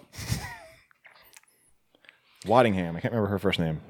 I was gonna say Rebecca, but that's her character's That's her name. character's name. Yeah, Heather? Hannah. Hannah. Close. That was close. anyway, um yeah, I don't know. The whole movie felt real clunky. And you know, it's, it's a single location which you know is is undoubtedly because of budget reasons, but um or I should say it's pre- predominantly single location. Uh, why is it called Lair? I I don't know. I don't know. Um, you know, something. I mean, this is just a small thing, but so the only people in the building are Caramore and this this family. Mm-hmm. But for some reason, every time that they're in the hallway or the stairwell, you can see that the elevator is moving. Like somebody's constantly calling the elevator somewhere. I didn't notice. Yeah, it was like, where the fuck is that elevator going? and like at only only one time when I see it moving, does somebody actually like stop and get in the elevator? And it's like at, at the end of the movie. Hmm. Yeah, I didn't notice that. But that's interesting. Yeah, I wonder if that was done on purpose or just because that where they were filming it was an active elevator. I I would almost guess it was that, but who knows? Um, Demons don't take stairs. apparently not. Anyway, um, I don't know. Yeah, like I said, I mean, the the acting was fine. Um, it was shot well. I wasn't a big fan of the the lighting. The lighting seemed like it was just. I mean, I know a lot of it takes place at night, but the lighting was a little too dim and unbalanced for me. Hmm. Just uh, it, not not that it, uh, the parts that were lit, not that they were hard to see. It just didn't look very professional to me. I guess it looked kind of amateurish. Hmm. I mean, I, I don't- I don't know who worked on this film. These could be people that have been working in film for thirty years, but to me, that's how it looked. Um, Not a lot of effects, but the ones that were there were were decent. yeah, I mean, there's a lot of like, like I said, a lot of the kills are off screen. Yeah. Um, Or they're like literally super fast. You don't even see them. Yeah, you know, and and the quick glimpses we get of the actual demon, kind of cool looking. Yeah. It's like this, um, basically like a like a cloud of black smoke with with teeth. But not like Lost. That's literally the monster in Lost. Is is is, is, is the smoke monster? It's it's just a black cloud of smoke with teeth. Okay. uh I guess this one has arms as well and claws for scratching. Oh, maybe it doesn't have teeth. Anyway, those are those are my thoughts. Anything else to add? Um, yeah, no, I, I thought it, wa- it was decent. It, I mean, it's a little slow at parts. Um, I, I I will say I had to watch the opening like f- five minutes about five times. really, Yeah, just because I'm like, because I knew I had to talk about it. This, this was this was my film on the list, so I had to make sure that I was paying attention. And it's like in those five minutes, I, I kept losing attention. so I had to keep backing it up. Like I said, I had to turn the captions on so I could actually understand what the hell they were saying. Um, and yeah, I'm like, man. And but honestly, by the end, like my my wife can confirm this. I was just like, oh my god, please just get this over with. The end of the movie. Yeah. Like the last like 15 minutes of the movie, I was just like, please just finish. it's like a bad sexual partner. The end of the movie is kind of weird too because it it's, kind of does these flashback things, and you can never really tell what's real time and what's a flashback. Yeah. It got it got a little confusing. Yeah, there there definitely yeah overlaps. Um, Because all of a sudden, like somebody that you thought was dead would be talking, and you're like, Right. "Wait, what's going on?" yeah, and like you know, at the end, it's like you know there are people, characters. I won't I won't get into who just to avoid any real spoilers. But you know, there are characters that are dead at the end, and the cops are investigating, and they're like, "Well, where's so and so?" Like, well, we don't know. We haven't seen, you know, seen any sign of them. And then, yeah, when it goes to one of these flashbacks, that's when you see what happened to this person. So I will give credit where credit's due. They didn't leave any loose strings hanging. Um, even even the, they talk about at the end um, Ben getting a retrial. Yeah. So Yeah, uh, I mean, I thought it was it was okay. It definitely, um, you know, wasn't top of the line, but for being what I assume was a very small budget movie, uh, I thought it did pretty well. Um, like I said, not a lot of effects, not, but you know, there there's some decent blood effects. Um, yeah, I mean, m- modest. yeah, like I said, it's it's nothing major. There's no big gore or anything, but the um the kills are they don't look hokey. Yeah, they look low budget. Uh, yeah, but definitely. not, but not hokey. Yeah. So Um yeah, I thought I thought it was okay. All right. Well, what are you, what are you thinking for numbers? I'm thinking four.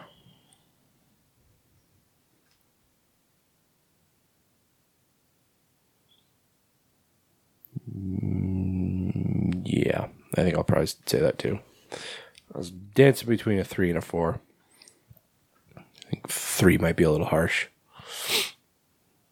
but I don't. I, I was having a real hard time getting past the dialogue because when it wasn't bad, it was boring. Yeah. It's just like, man, in in a movie that's so slow paced, if it doesn't have interesting dialogue, it's like, what am I even watching this for? Yeah. So, anyway, so that's uh that's Lair. It's it's on on demand. Um, I mean, you have to pay for it, but Yeah. if, if, if I know we did a real real shining um review of it, but if you want to watch it, it's what five bucks, I think. It was four on Google, so Okay, whatever. or no, it was it was five for HD, Oh, okay. four for standard. You just watched everything standard. No, I watched it in HD. Okay. Uh, all right, up next is Paranormal Activity 12 or whatever the fuck. I don't know where we're at. um, uh, colon, next of kin. All right, whenever you're ready. We are shooting a documentary because I am about to meet my first biological relative. She's Amish. I'm not. I am not Amish. We are humbled and grateful to have our sister Margot return to us. I've always hoped that I could meet you all, so this is a really special moment for me. Hey, mind if I film you for a moment? Uh, hey, hey, uh, I like your doll. What's her name? Yeah.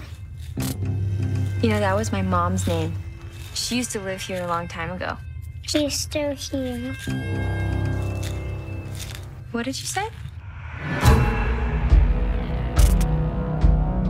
Whoa. Why would they build a church all the way back here? what is that? The demon Asmodeus was trapped inside a chosen woman of God. This has happened before.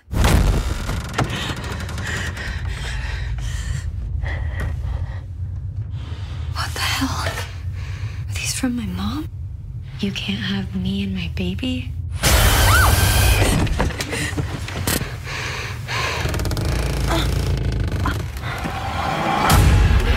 I know every Amish family within a 50 mile area. That ain't Amish.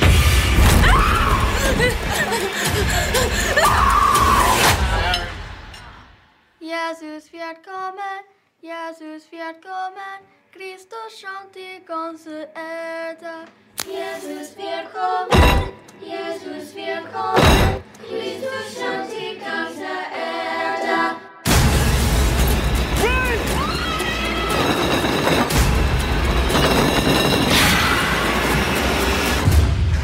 Oh my god. Are You sure about this?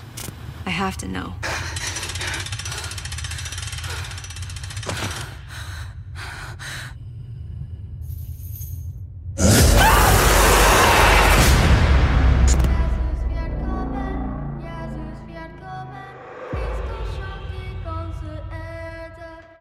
All right.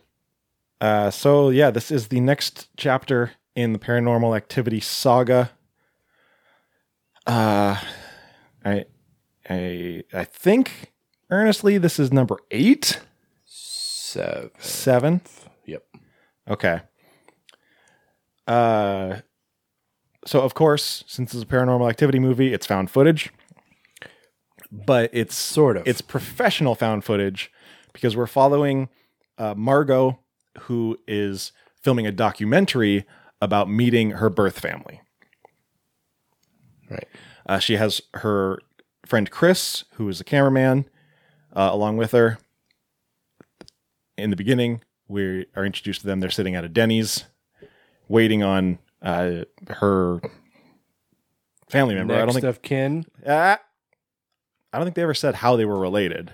Uh, Cousins, maybe. I feel like cousin. That that sounds right. Let's see. Uh, but his name is Sam. He shows up in a, in an Uber, and Chris is making fun of him because he's trying to pay for the Uber with cash. And we come to find out that he is um, Amish. Mm-hmm. Did did you get a did you did you figure out where this was supposed to take place? It was apparently filmed in Buffalo, but I don't know if there are any. Go go Buffalo. Um, you know, I just kind of assumed like, I mean, Amish country, Pennsylvania, I or something like that. Pennsylvania, but I mean, it could be like Ohio, I guess. Yeah, I guess they never really specify.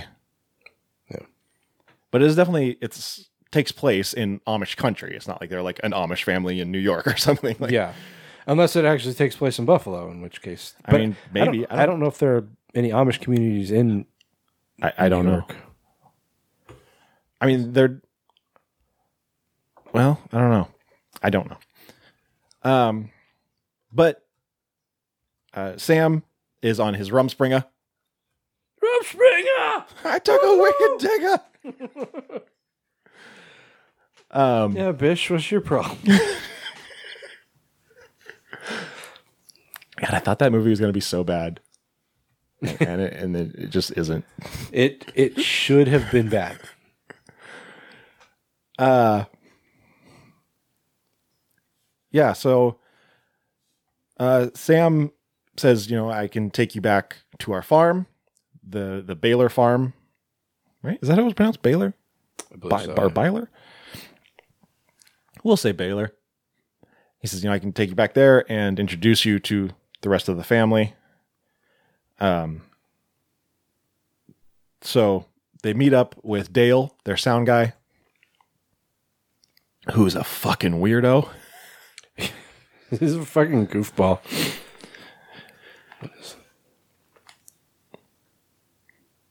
Problem? I keep hearing popping. Oh yeah, I just heard that. Should I stop? I mean, I don't know what's causing it.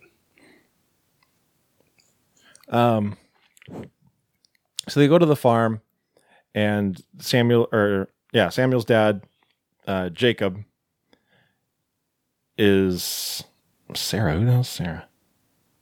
I think that's a typo. Sarah is her mother. Oh, okay. Well, then Jacob is the is Sam's grandfather. Yes, Uh, correct. He basically tells them, no. He's like, we don't need an English here. Right. And so Sam is like, sorry, bye.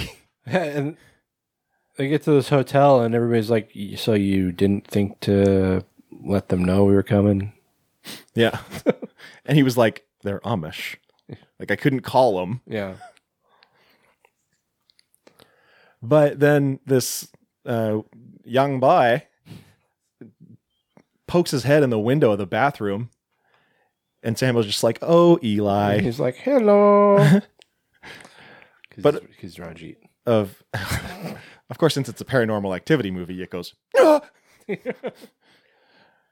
then Sam is just like, "Oh, that's just Eli. He's a scamp." And so they take Eli home, and I, I guess to thank them for bringing Eli home, uh, Jacob says they can stay. Is, I, okay, I didn't pick up on that. but- all of a sudden, he let him stay. He let him stay the second time for whatever reason. Yeah, because they were talking about because Sam was sleeping, and the three of them, uh, Margot, Chris, and Dale, Dale, were saying, okay, well, maybe in the morning, Sam can go back and try and talk them into it. Yeah, but that's when Eli shows up, and I don't know if maybe like he was sent there to send a message or like I mean, you do find out later that Eli sleepwalks. That's true. I guess I hadn't really put a whole lot of thought into it at the time, but I guess it does make more sense that maybe they were just grateful that they returned him or something. Yeah. uh, but so they go back, and he, you know, gives them this room that with like a old stovetop fireplace and little cots, and it's it's not much. Yeah. But I know how. uh, that night, Margot wakes up and looks out the window, and she sees people heading off into the woods. She looks yonder. She, you might say, one one might. because you know she's on a farm, so it's yonder. It's like farm talk. Okay. but she's like, Chris, what the fuck is that? And of course, Chris is like, let me get my camera. Of course. Because it's a found footage movie. Yeah. But they see these people going in the woods and they're like, well, that's weird. Okay, back to bed. the next day they ask Sam about it and he's like, oh, it was probably a, a hunting party because there's we have bears and rhinos.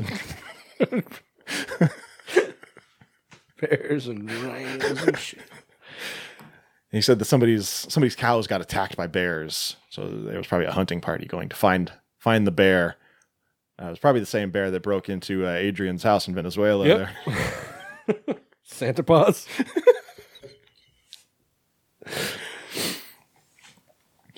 Um, so you know they're just kind of wandering around the farm, getting some B roll, and they they go and they find this little girl, and she's brushing a doll's hair, and she's like, "I, I like your doll. What's her name?" She says Sarah, and uh, Margot is like, and Margot's like, "Oh." Margot was like, "That was my mother's name." Um, she's not. She's not British. Nope. Sure isn't. Uh, then she's like, "But uh, you know, she she died or something," and and the little girl's like, "She's still here." And then she gets up and runs away. And Margot's like, "Wait, I have so many more questions." uh I don't know like so Kristen was watching this show called Breaking Amish. It's I mean, it's just about these kids who they leave on Rumspringa and it's just like they're trying to decide whether or not they're going to go back to the Amish or stay English. and uh just along the way they talk about a lot of things within the Amish lifestyle and th- their dolls like you probably i don't know if you noticed this but this doll this girl's playing with they don't have faces yeah, I did notice that. and because putting a face on a doll is apparently akin to creating a false idol which is which is a sin Interesting. Yeah, fucking amish people man are batshit like like i have my uh I was gonna say, wait, someone might listen to this, but then I was like, oh wait. Well, it's like I have my uh, I, I take umbrage with a lot of Christian beliefs, but fucking Amish people, man, they they take the cake. At least they like stay out there in their area though. Unless they're on Rumspringa. Well, yeah. But then they just want to drink and fuck. Sure. Rumspringa! What was in Letterkenny? The Amish girls said something about putting a little English on it or something like that. Uh, if you put a little. Fuck. Yeah, Uh, put a little fuck. That's what it was. Put, they say put a little Mennonite on a on a on a penis. That that was like that was the shitty punchline or like the the or whatever it was. I don't know. Uh, Margot keeps hearing noises in the attic. So finally, she goes up and Uh, uh, investigates and realizes that it's her mother's old room. Put a little English on a dick, and we'll put a little Mennonite Mennonite on a penis. right, because their last name is Dick. Right. Yeah. Once. Their dicks have slipped out. Once. Once. I didn't. Is that a thing? I don't. I have no idea. You got Mennonites in your family. That's, that's I do. Actually, so does my wife. I have Mennonites and Mormons. A weird fucking Oh family. no! How did I make it out? You know what's funny is that you have Mennonites and Mormons, and I feel like uh, Mennonites would probably not agree with Mormons Yeah, that's probably true. because they added a whole new book to the Bible. Yeah. They believe you get your own planet when you die. oh bother! Which I want to know, like, can you visit other people's planets? Because if you're just stuck on your own planet, that doesn't sound like fun. Yeah. That'll get old real quick. Just get. What if I get bored? Like, what am I supposed to fuck?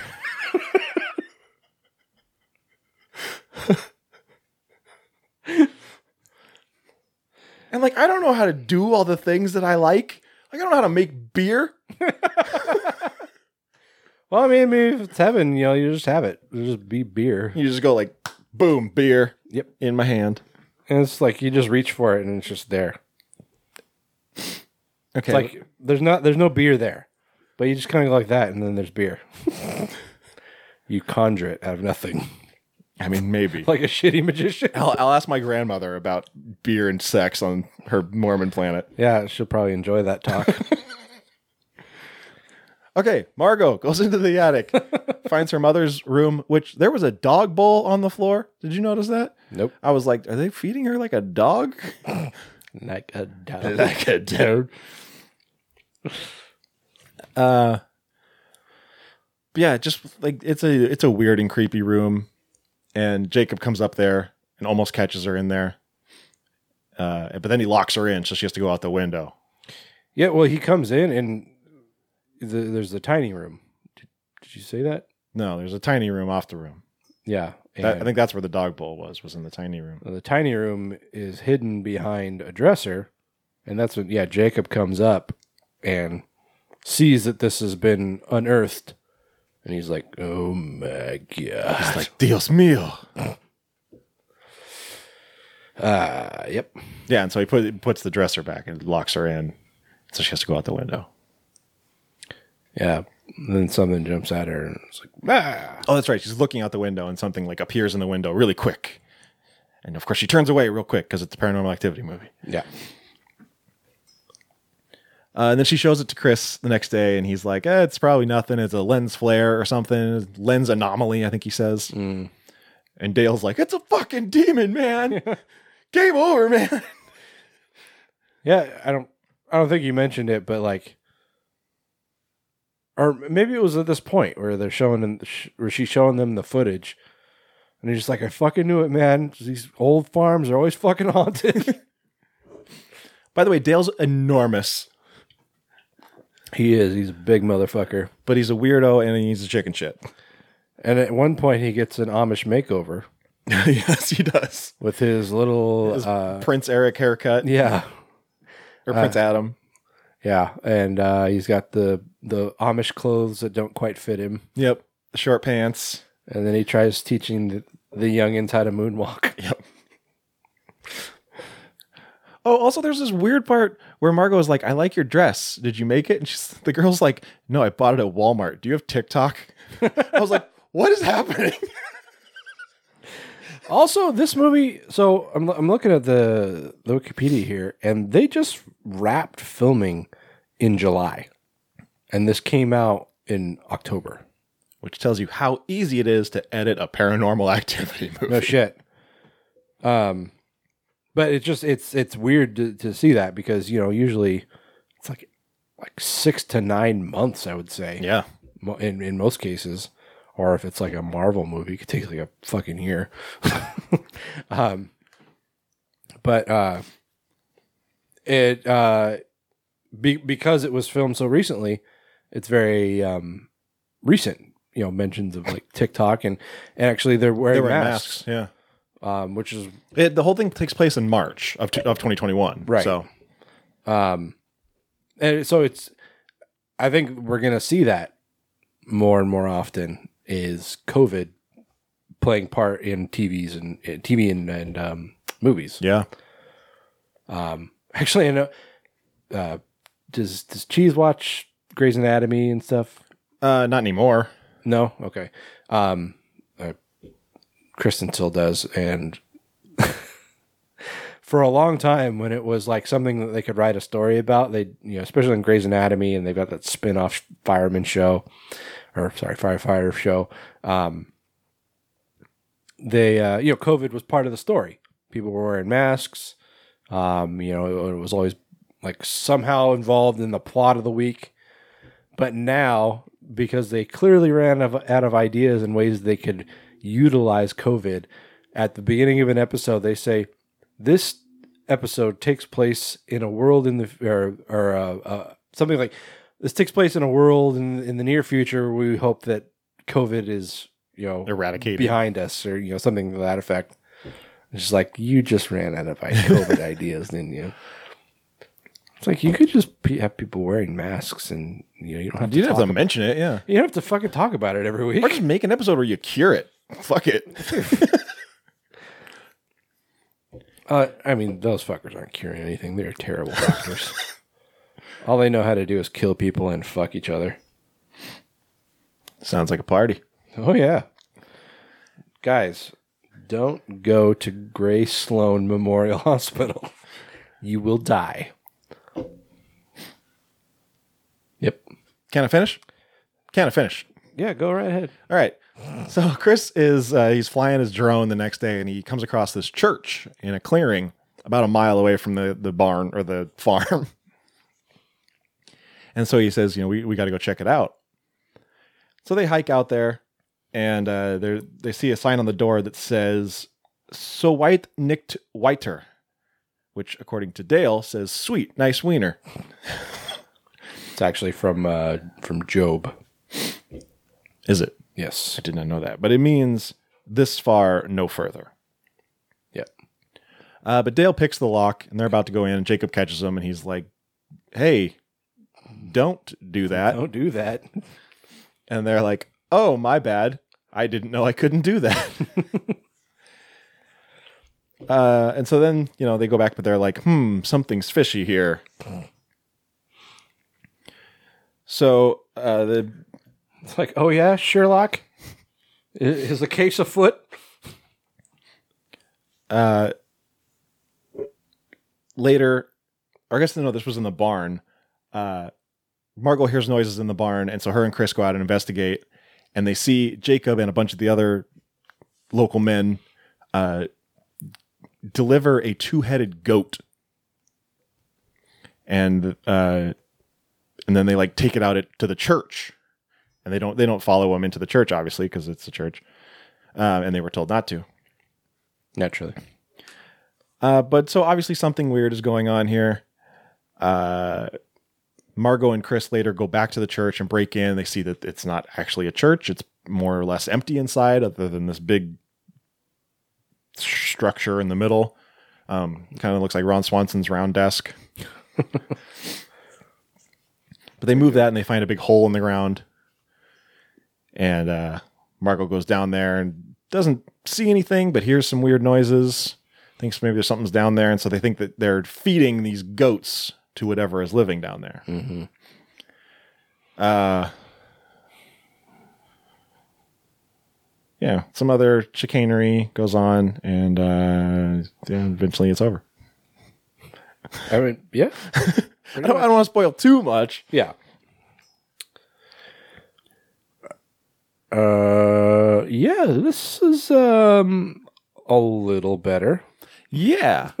um, I mean, I know this happened a long time ago, but like we are Halloween six levels of losing the plot as to where Paranormal Activity started. Yep. I'm shocked that Oren Peli is still involved with this franchise. Oh, he's he's executive producer, so basically he's like, "Hey, Put my name on it This- and give me a check. yeah, this belongs to me. You give me money now." It- you know, um, Ghost Dimension uh, was a spec script that was repurposed for paranormal activity. Basically, just put paranormal paranormal activity. Uh, no, not Ghost Dimension. The marked, Marked ones. ones. Um, I didn't know if uh, Ghost Dimension was also. it could have been, Yeah, I wouldn't doubt it. but I I so- wouldn't doubt if this one was either. Yeah, so this was this was advertised as a standalone that was not connected to the stories that had been um, in, included in the in the previous films. Um, so I, I I don't know if this was like really developed as a Paranormal Activity movie or if they just repurposed it and threw the threw the name on there. I can't find any indication one one way or the other. I don't know. But, um, but yeah, this has nothing to do with the original series or anything uh, like the uh, but Katie and her her sister. I can't remember. I don't remember either. Um, the, that whole thing with their family has nothing to do with this. It's a completely separate story. Uh, they moved past that in like part four, didn't they? Well, I mean, they came back to it in in the marked ones. Oh, that's true. Um, I mean, tenuously, but Yeah. um, and I, I don't think I saw Ghost Dimension, so I'm not really sure. I mean, that you can de- you definitely could tie this to the original series. Wait, Ghost Dimension? That was the one where they were kids, right? That Yeah, Katie and Chris- Christy. Um, okay. Part Four wait. was about a different family, but I don't. It may have been tied to it in some way. part four was about It was Ka- the the blonde girl. yeah, their neighbors were Katie and Christy's son, who was what five, six years old at the time. Oh, okay. So it was still connected. It was a different family, but it was still connected to the original series or the original two films. Gotcha. But um, Yeah, I mean, like I said, this one def- you definitely could make a connection. Um, they didn't make any kind of reference to it, but even without it being mentioned, you could put pieces together that would tie it to the original series. I mean, you could sure e- easily, but they didn't. No, they didn't. That's what I said. yeah. Um, But yeah, it's like saying it's like a standalone as being like this is a completely standalone Michael Myers movie. Like Well, I mean, it, standalone in that it had nothing to do with the original plot. I mean, it was uh, a different, a completely different character, different family, different circumstances. There were, in like I said, no no references to the other other movies. So I mean, it was pretty standalone. yeah, they could have easily dropped in tiny little details that would have quickly made that connection. and still could. Like they could retcon it in a sequel Sure. and say like, "Oh, here's a thing we didn't mention before, but guess what? Yeah, it's like, oh, by the way, that demon that we were talking about in that movie is connected to the, you know, Katie and, and Christy or whatever. Yeah. anyway, um, this is a, a Paramount Plus movie, which, um, I, th- I can't remember if I actually got Paramount Plus because of this, or it was something else. But it was just, yeah, I don't fucking remember. Anyway, it's not important. Just thought I'd mention that. You probably got it for uh, Vampire in Brooklyn. Yes, I did. Uh, which I found out shortly after was on Prime. it probably wasn't at the time because, like I was saying, all those cool movies. Like, I, I think I watched it on Prime actually. did you? Yeah. Fuck Fuck my old boots.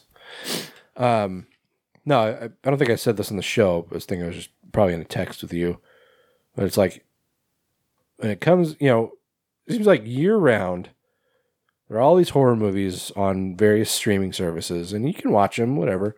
But when October comes around, and there's like certain movies you want to watch that you know you saw for you know you know offered in your streaming service package that are now something you have to pay for. Yeah. Or you have to get a different streaming service to watch or, or whatever.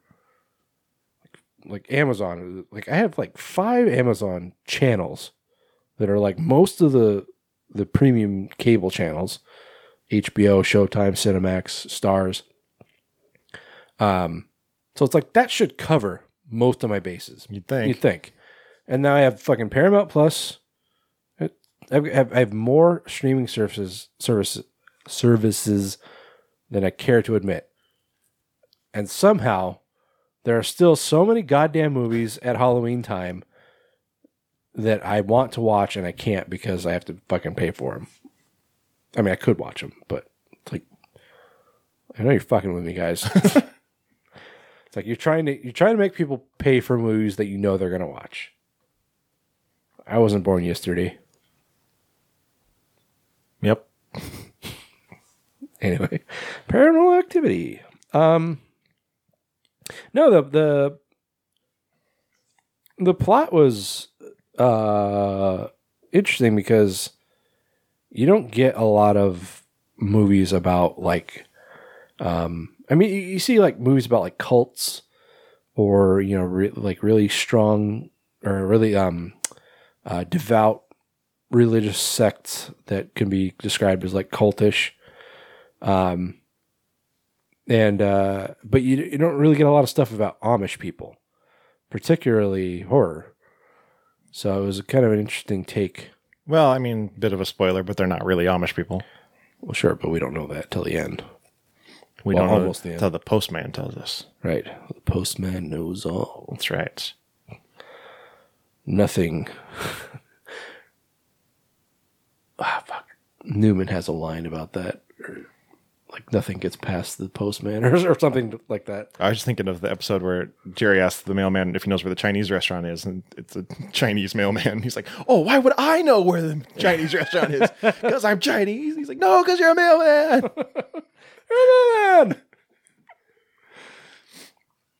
Um, I mean, it's you know, for most of it, it's typical paranormal activity stuff. Like we said, a lot of lot of jump scares and a lot of you know, like the the fake out jump scares, like oh, it's, it's your friend behind you, or it was just a weird noise, and yeah, nothing actually happens it's, of of it. Yeah. Um no, I mean like But I really liked the end. the end was pretty solid.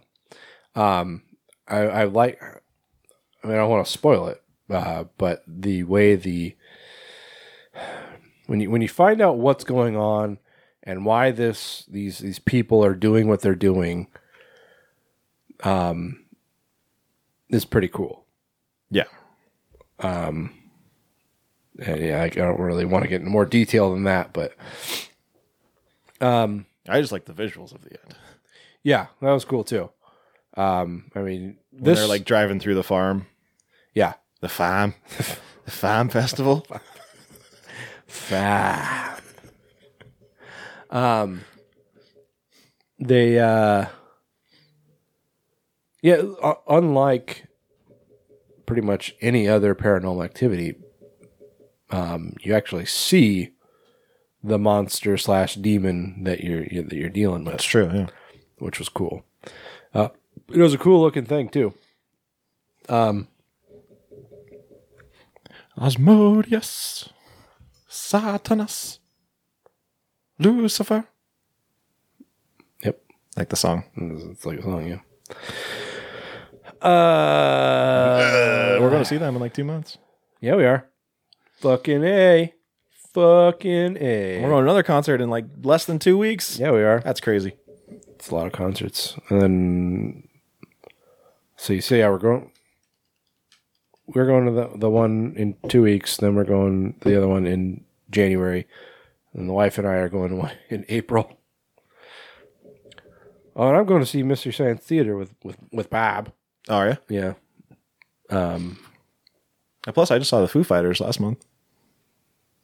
Life's life's getting back there. Yeah. S- slowly, Yeah. but yeah, we're, we're getting there. I guess I'm really dreading going to stand in the fucking showbox with a mask on. Mm-hmm. That place is already uncomfortably warm, Yeah. and people stand way too close to you. Um. Anyway. Uh. duh, duh, duh, duh. Yeah. So I, I I liked the the um, the, the lore that they set up in this. Um. When you find out like what what's going on and and why this is happening, like the history, is kind of a cool little backstory. Mhm. Um. So I mean, I, I I've over the years I've been clear I've never been really much of a fan of the found footage format. This one is found footage. I'd say probably ninety nine percent of the time, but there are times when it's just like steps out of that. See, And I does it though? I was trying to figure that out because like there's a part where they show Chris holding the camera, but then I got the impression that there was a second camera. Yeah, I know Dale was wearing one. I don't know if it was like a GoPro he's wearing or or what. Well, yeah, there's a whole conversation about GoPros. Yeah, he's he's he's very excited about a GoPro. There's a, a some product placement for GoPro. It felt like. Um, I mean, there there are a lot of cameras nowadays that are similar to GoPros, and I feel like GoPros just kind of become a like Like Kleenex? yeah, Kleenex or Q-tip or something. Um, but no, there are times when like it's like who the fuck is filming right now? Yeah. Like especially towards the end when things start getting really chaotic. Like who the fuck is filming? And why? Um, Like, and there's uh, a point where people need to see this. Stops being a valid reason. Yeah, and you know, there's a lot of times where where mostly in the, in the in the beginning of them, well, I mean, before shit starts to go sideways, there are a lot of points in in the movie where I would ask, you know, who the fuck is filming right now, but I kind of in my head excuse it because Chris brought a shitload of cameras with them. Yeah. So I figure like maybe he just set up several cameras and maybe these are just capturing angles that you know maybe maybe not maybe it's just a camera on a tripod. Maybe no nobody's actually filming it right now. It just happened to be extra footage from another. Um and this one has really kind of at at this point being the seventh movie in the series it's really stepped away from the whole found footage concept in that it's like this is recovered footage. Yeah. It's this is like now it's just like oh this is stuff that people are filming currently rather than oh the police found this later. you know? Oh yeah, yeah. Um but yeah. No, I mean story wise it was interesting enough. Um it, it's hard to give too many points for found footage because it's a lot of handheld shaky cam, which Mhm. drives me fucking insane. Um, but no, I mean, story wise, it was definitely a step up from from recent sequels. Yeah.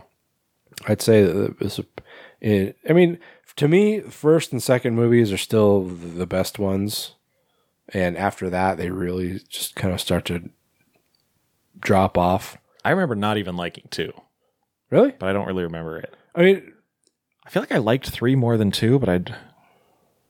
that's the one where they're where they're the- where the kids, right? I think so. Yeah. um, no, I mean, I, I liked two because it was a continuation, like almost like a direct continuation. I don't remember of- two. Or no, sorry, it was actually two. in in the ov- overall timeline was actually almost of a almost a prequel. I don't I don't remember two at all. Yeah. I know that there are instances where Katie comes to visit Christy, and I know I think at one point she's talking about weird things going on at their house. So it's almost like the first and second movie are Oh, yeah, like like overlapping each yeah, other. parallel. Um. So anyway, so to me, first, second one are the are, are the best of the series. First one, original ending. Forget everything else. Sure, yeah. If you're going to narrow it down to just a single movie, then definitely the first one. Um, With but- the original ending. right? But this one, I'd say if if I had to rate the entire series, this would be probably third, maybe fourth. I'd, I'd have to see the third one again Yeah. to, to really make a, a strong judgment, but it's definitely up there. Beyond all those extra you know, sequels where it just got dumber. as- If as you just watched on. like if you just watched the first one and then watched this one, you'd be like, how are these in the same franchise? Yeah, well, I think um, you probably just if if you knew nothing about the rest of the movies, you'd probably just assume it was like some kind of like anthology series or something. Yeah. which honestly I don't see as a problem. I I think I think going forward, if they're going to continue the the Paranormal Activity franchise, it might be better served to just do like an anthology. yeah, it's not a bad idea. Yeah, because I mean there are endless amounts of stories you could talk about. You know, paranormal activities, things that happen that are paranormal. Yeah. doesn't have to follow the same fucking narrative the entire Yeah. series.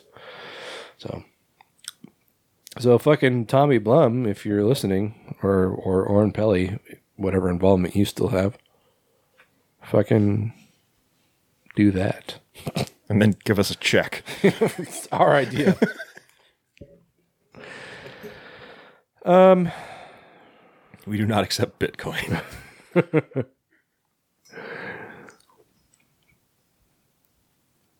yeah. Anything else to to add? I don't think so. Like the first act, essentially, I was just like, "Oh, great, here we go again." It's the same formulaic stuff, but th- yeah, it really kind of uh, goes in its own direction. And and like I said, I r- enjoyed the end quite a bit. And uh, my only complaint is that I wish I would have gotten there a little quicker. But then this movie only would have been about fifty-five minutes long. Yeah. Um, hmm, there's an interesting thing. So, like numerous other movies and TV shows, this, the filming was delayed because of COVID. Uh, or sorry, no, the the release date was originally March nineteenth of this year. So must the okay, so the entire filming was delayed. The release date was March nineteenth. Yeah, and this takes place like March tenth. Yeah. Um.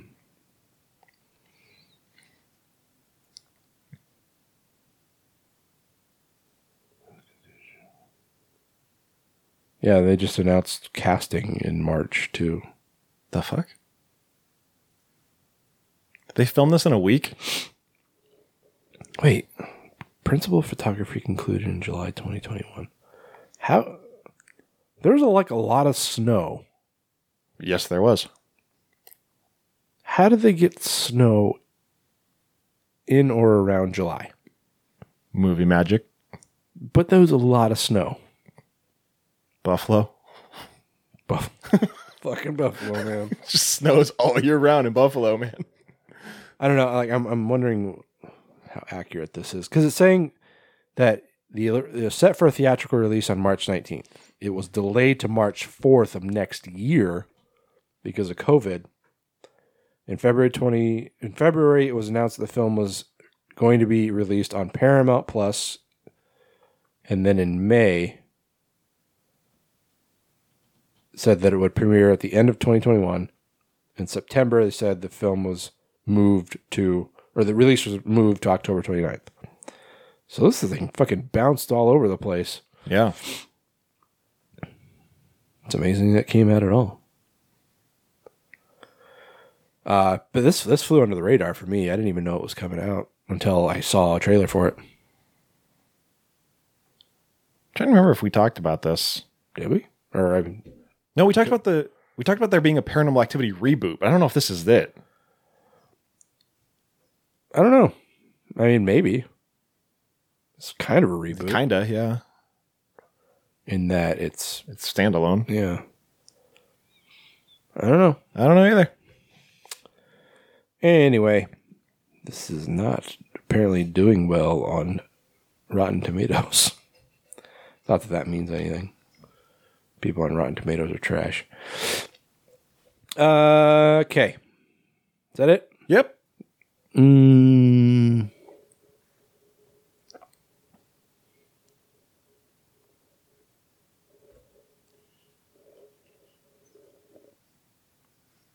Like about a six. That's that's where I was at. Okay. There you go. There you go. Okay, guys. Well, it was a long walk to the well this episode, but we got there. This is going to be like a three-hour episode. Yep. I, I, when before you got here, I was like, I saw one story on horror business because you hadn't populated the rest yet. Yeah. And I told my wife, I'm like, all right, well, I guess this is going to be a short episode. Oops. Um. Anyway, but we're going to be back on schedule in two weeks. Yes, sir. Taylor, what are we going to be watching? We will we bit bit to do. We're gonna be, Yep. we're gonna be watching the entire trilogy of Ghostbusters. Yeah. Note that we said trilogy. Because that shitty remake. Only the ones that count. Right. Uh, yeah. Afterlife's coming out here soon, guys. So we're going to be talking about that as well as Ghostbusters and Ghostbusters 2. Uh, so look forward to that. Did I just watch those recently? So I guess uh, watch them again. Fucking hey. Never get enough of Ghostbusters. Uh, so yeah, get excited for that, guys. That's probably going to be a lengthy episode too. Oh yeah. Um, so make sure you take Buckle up. yeah, make sure you take a pee pee break first. um, until then, Taylor, where can people find us? They can find us at graveplotpodcast.com as well as wherever you listen to your podcast except Spotify. Follow us on Facebook, Instagram, and YouTube as Grave Plot Podcast or on Twitter as Grave underscore plot. Check out patreon.com slash Grave Plot Podcast for exclusive content and graveplotfilmfest.com for all of your Grave Plot Film Fest questions, answers, news, and of course, tickets. Tickets are good. Buy tickets. Bring money. Money spending's good. All right, guys. Well, until we talk again, I'm Skeletoni. I'm Taylor of Terror. This has been the Grave Plot Podcast, where we're all a little dead inside.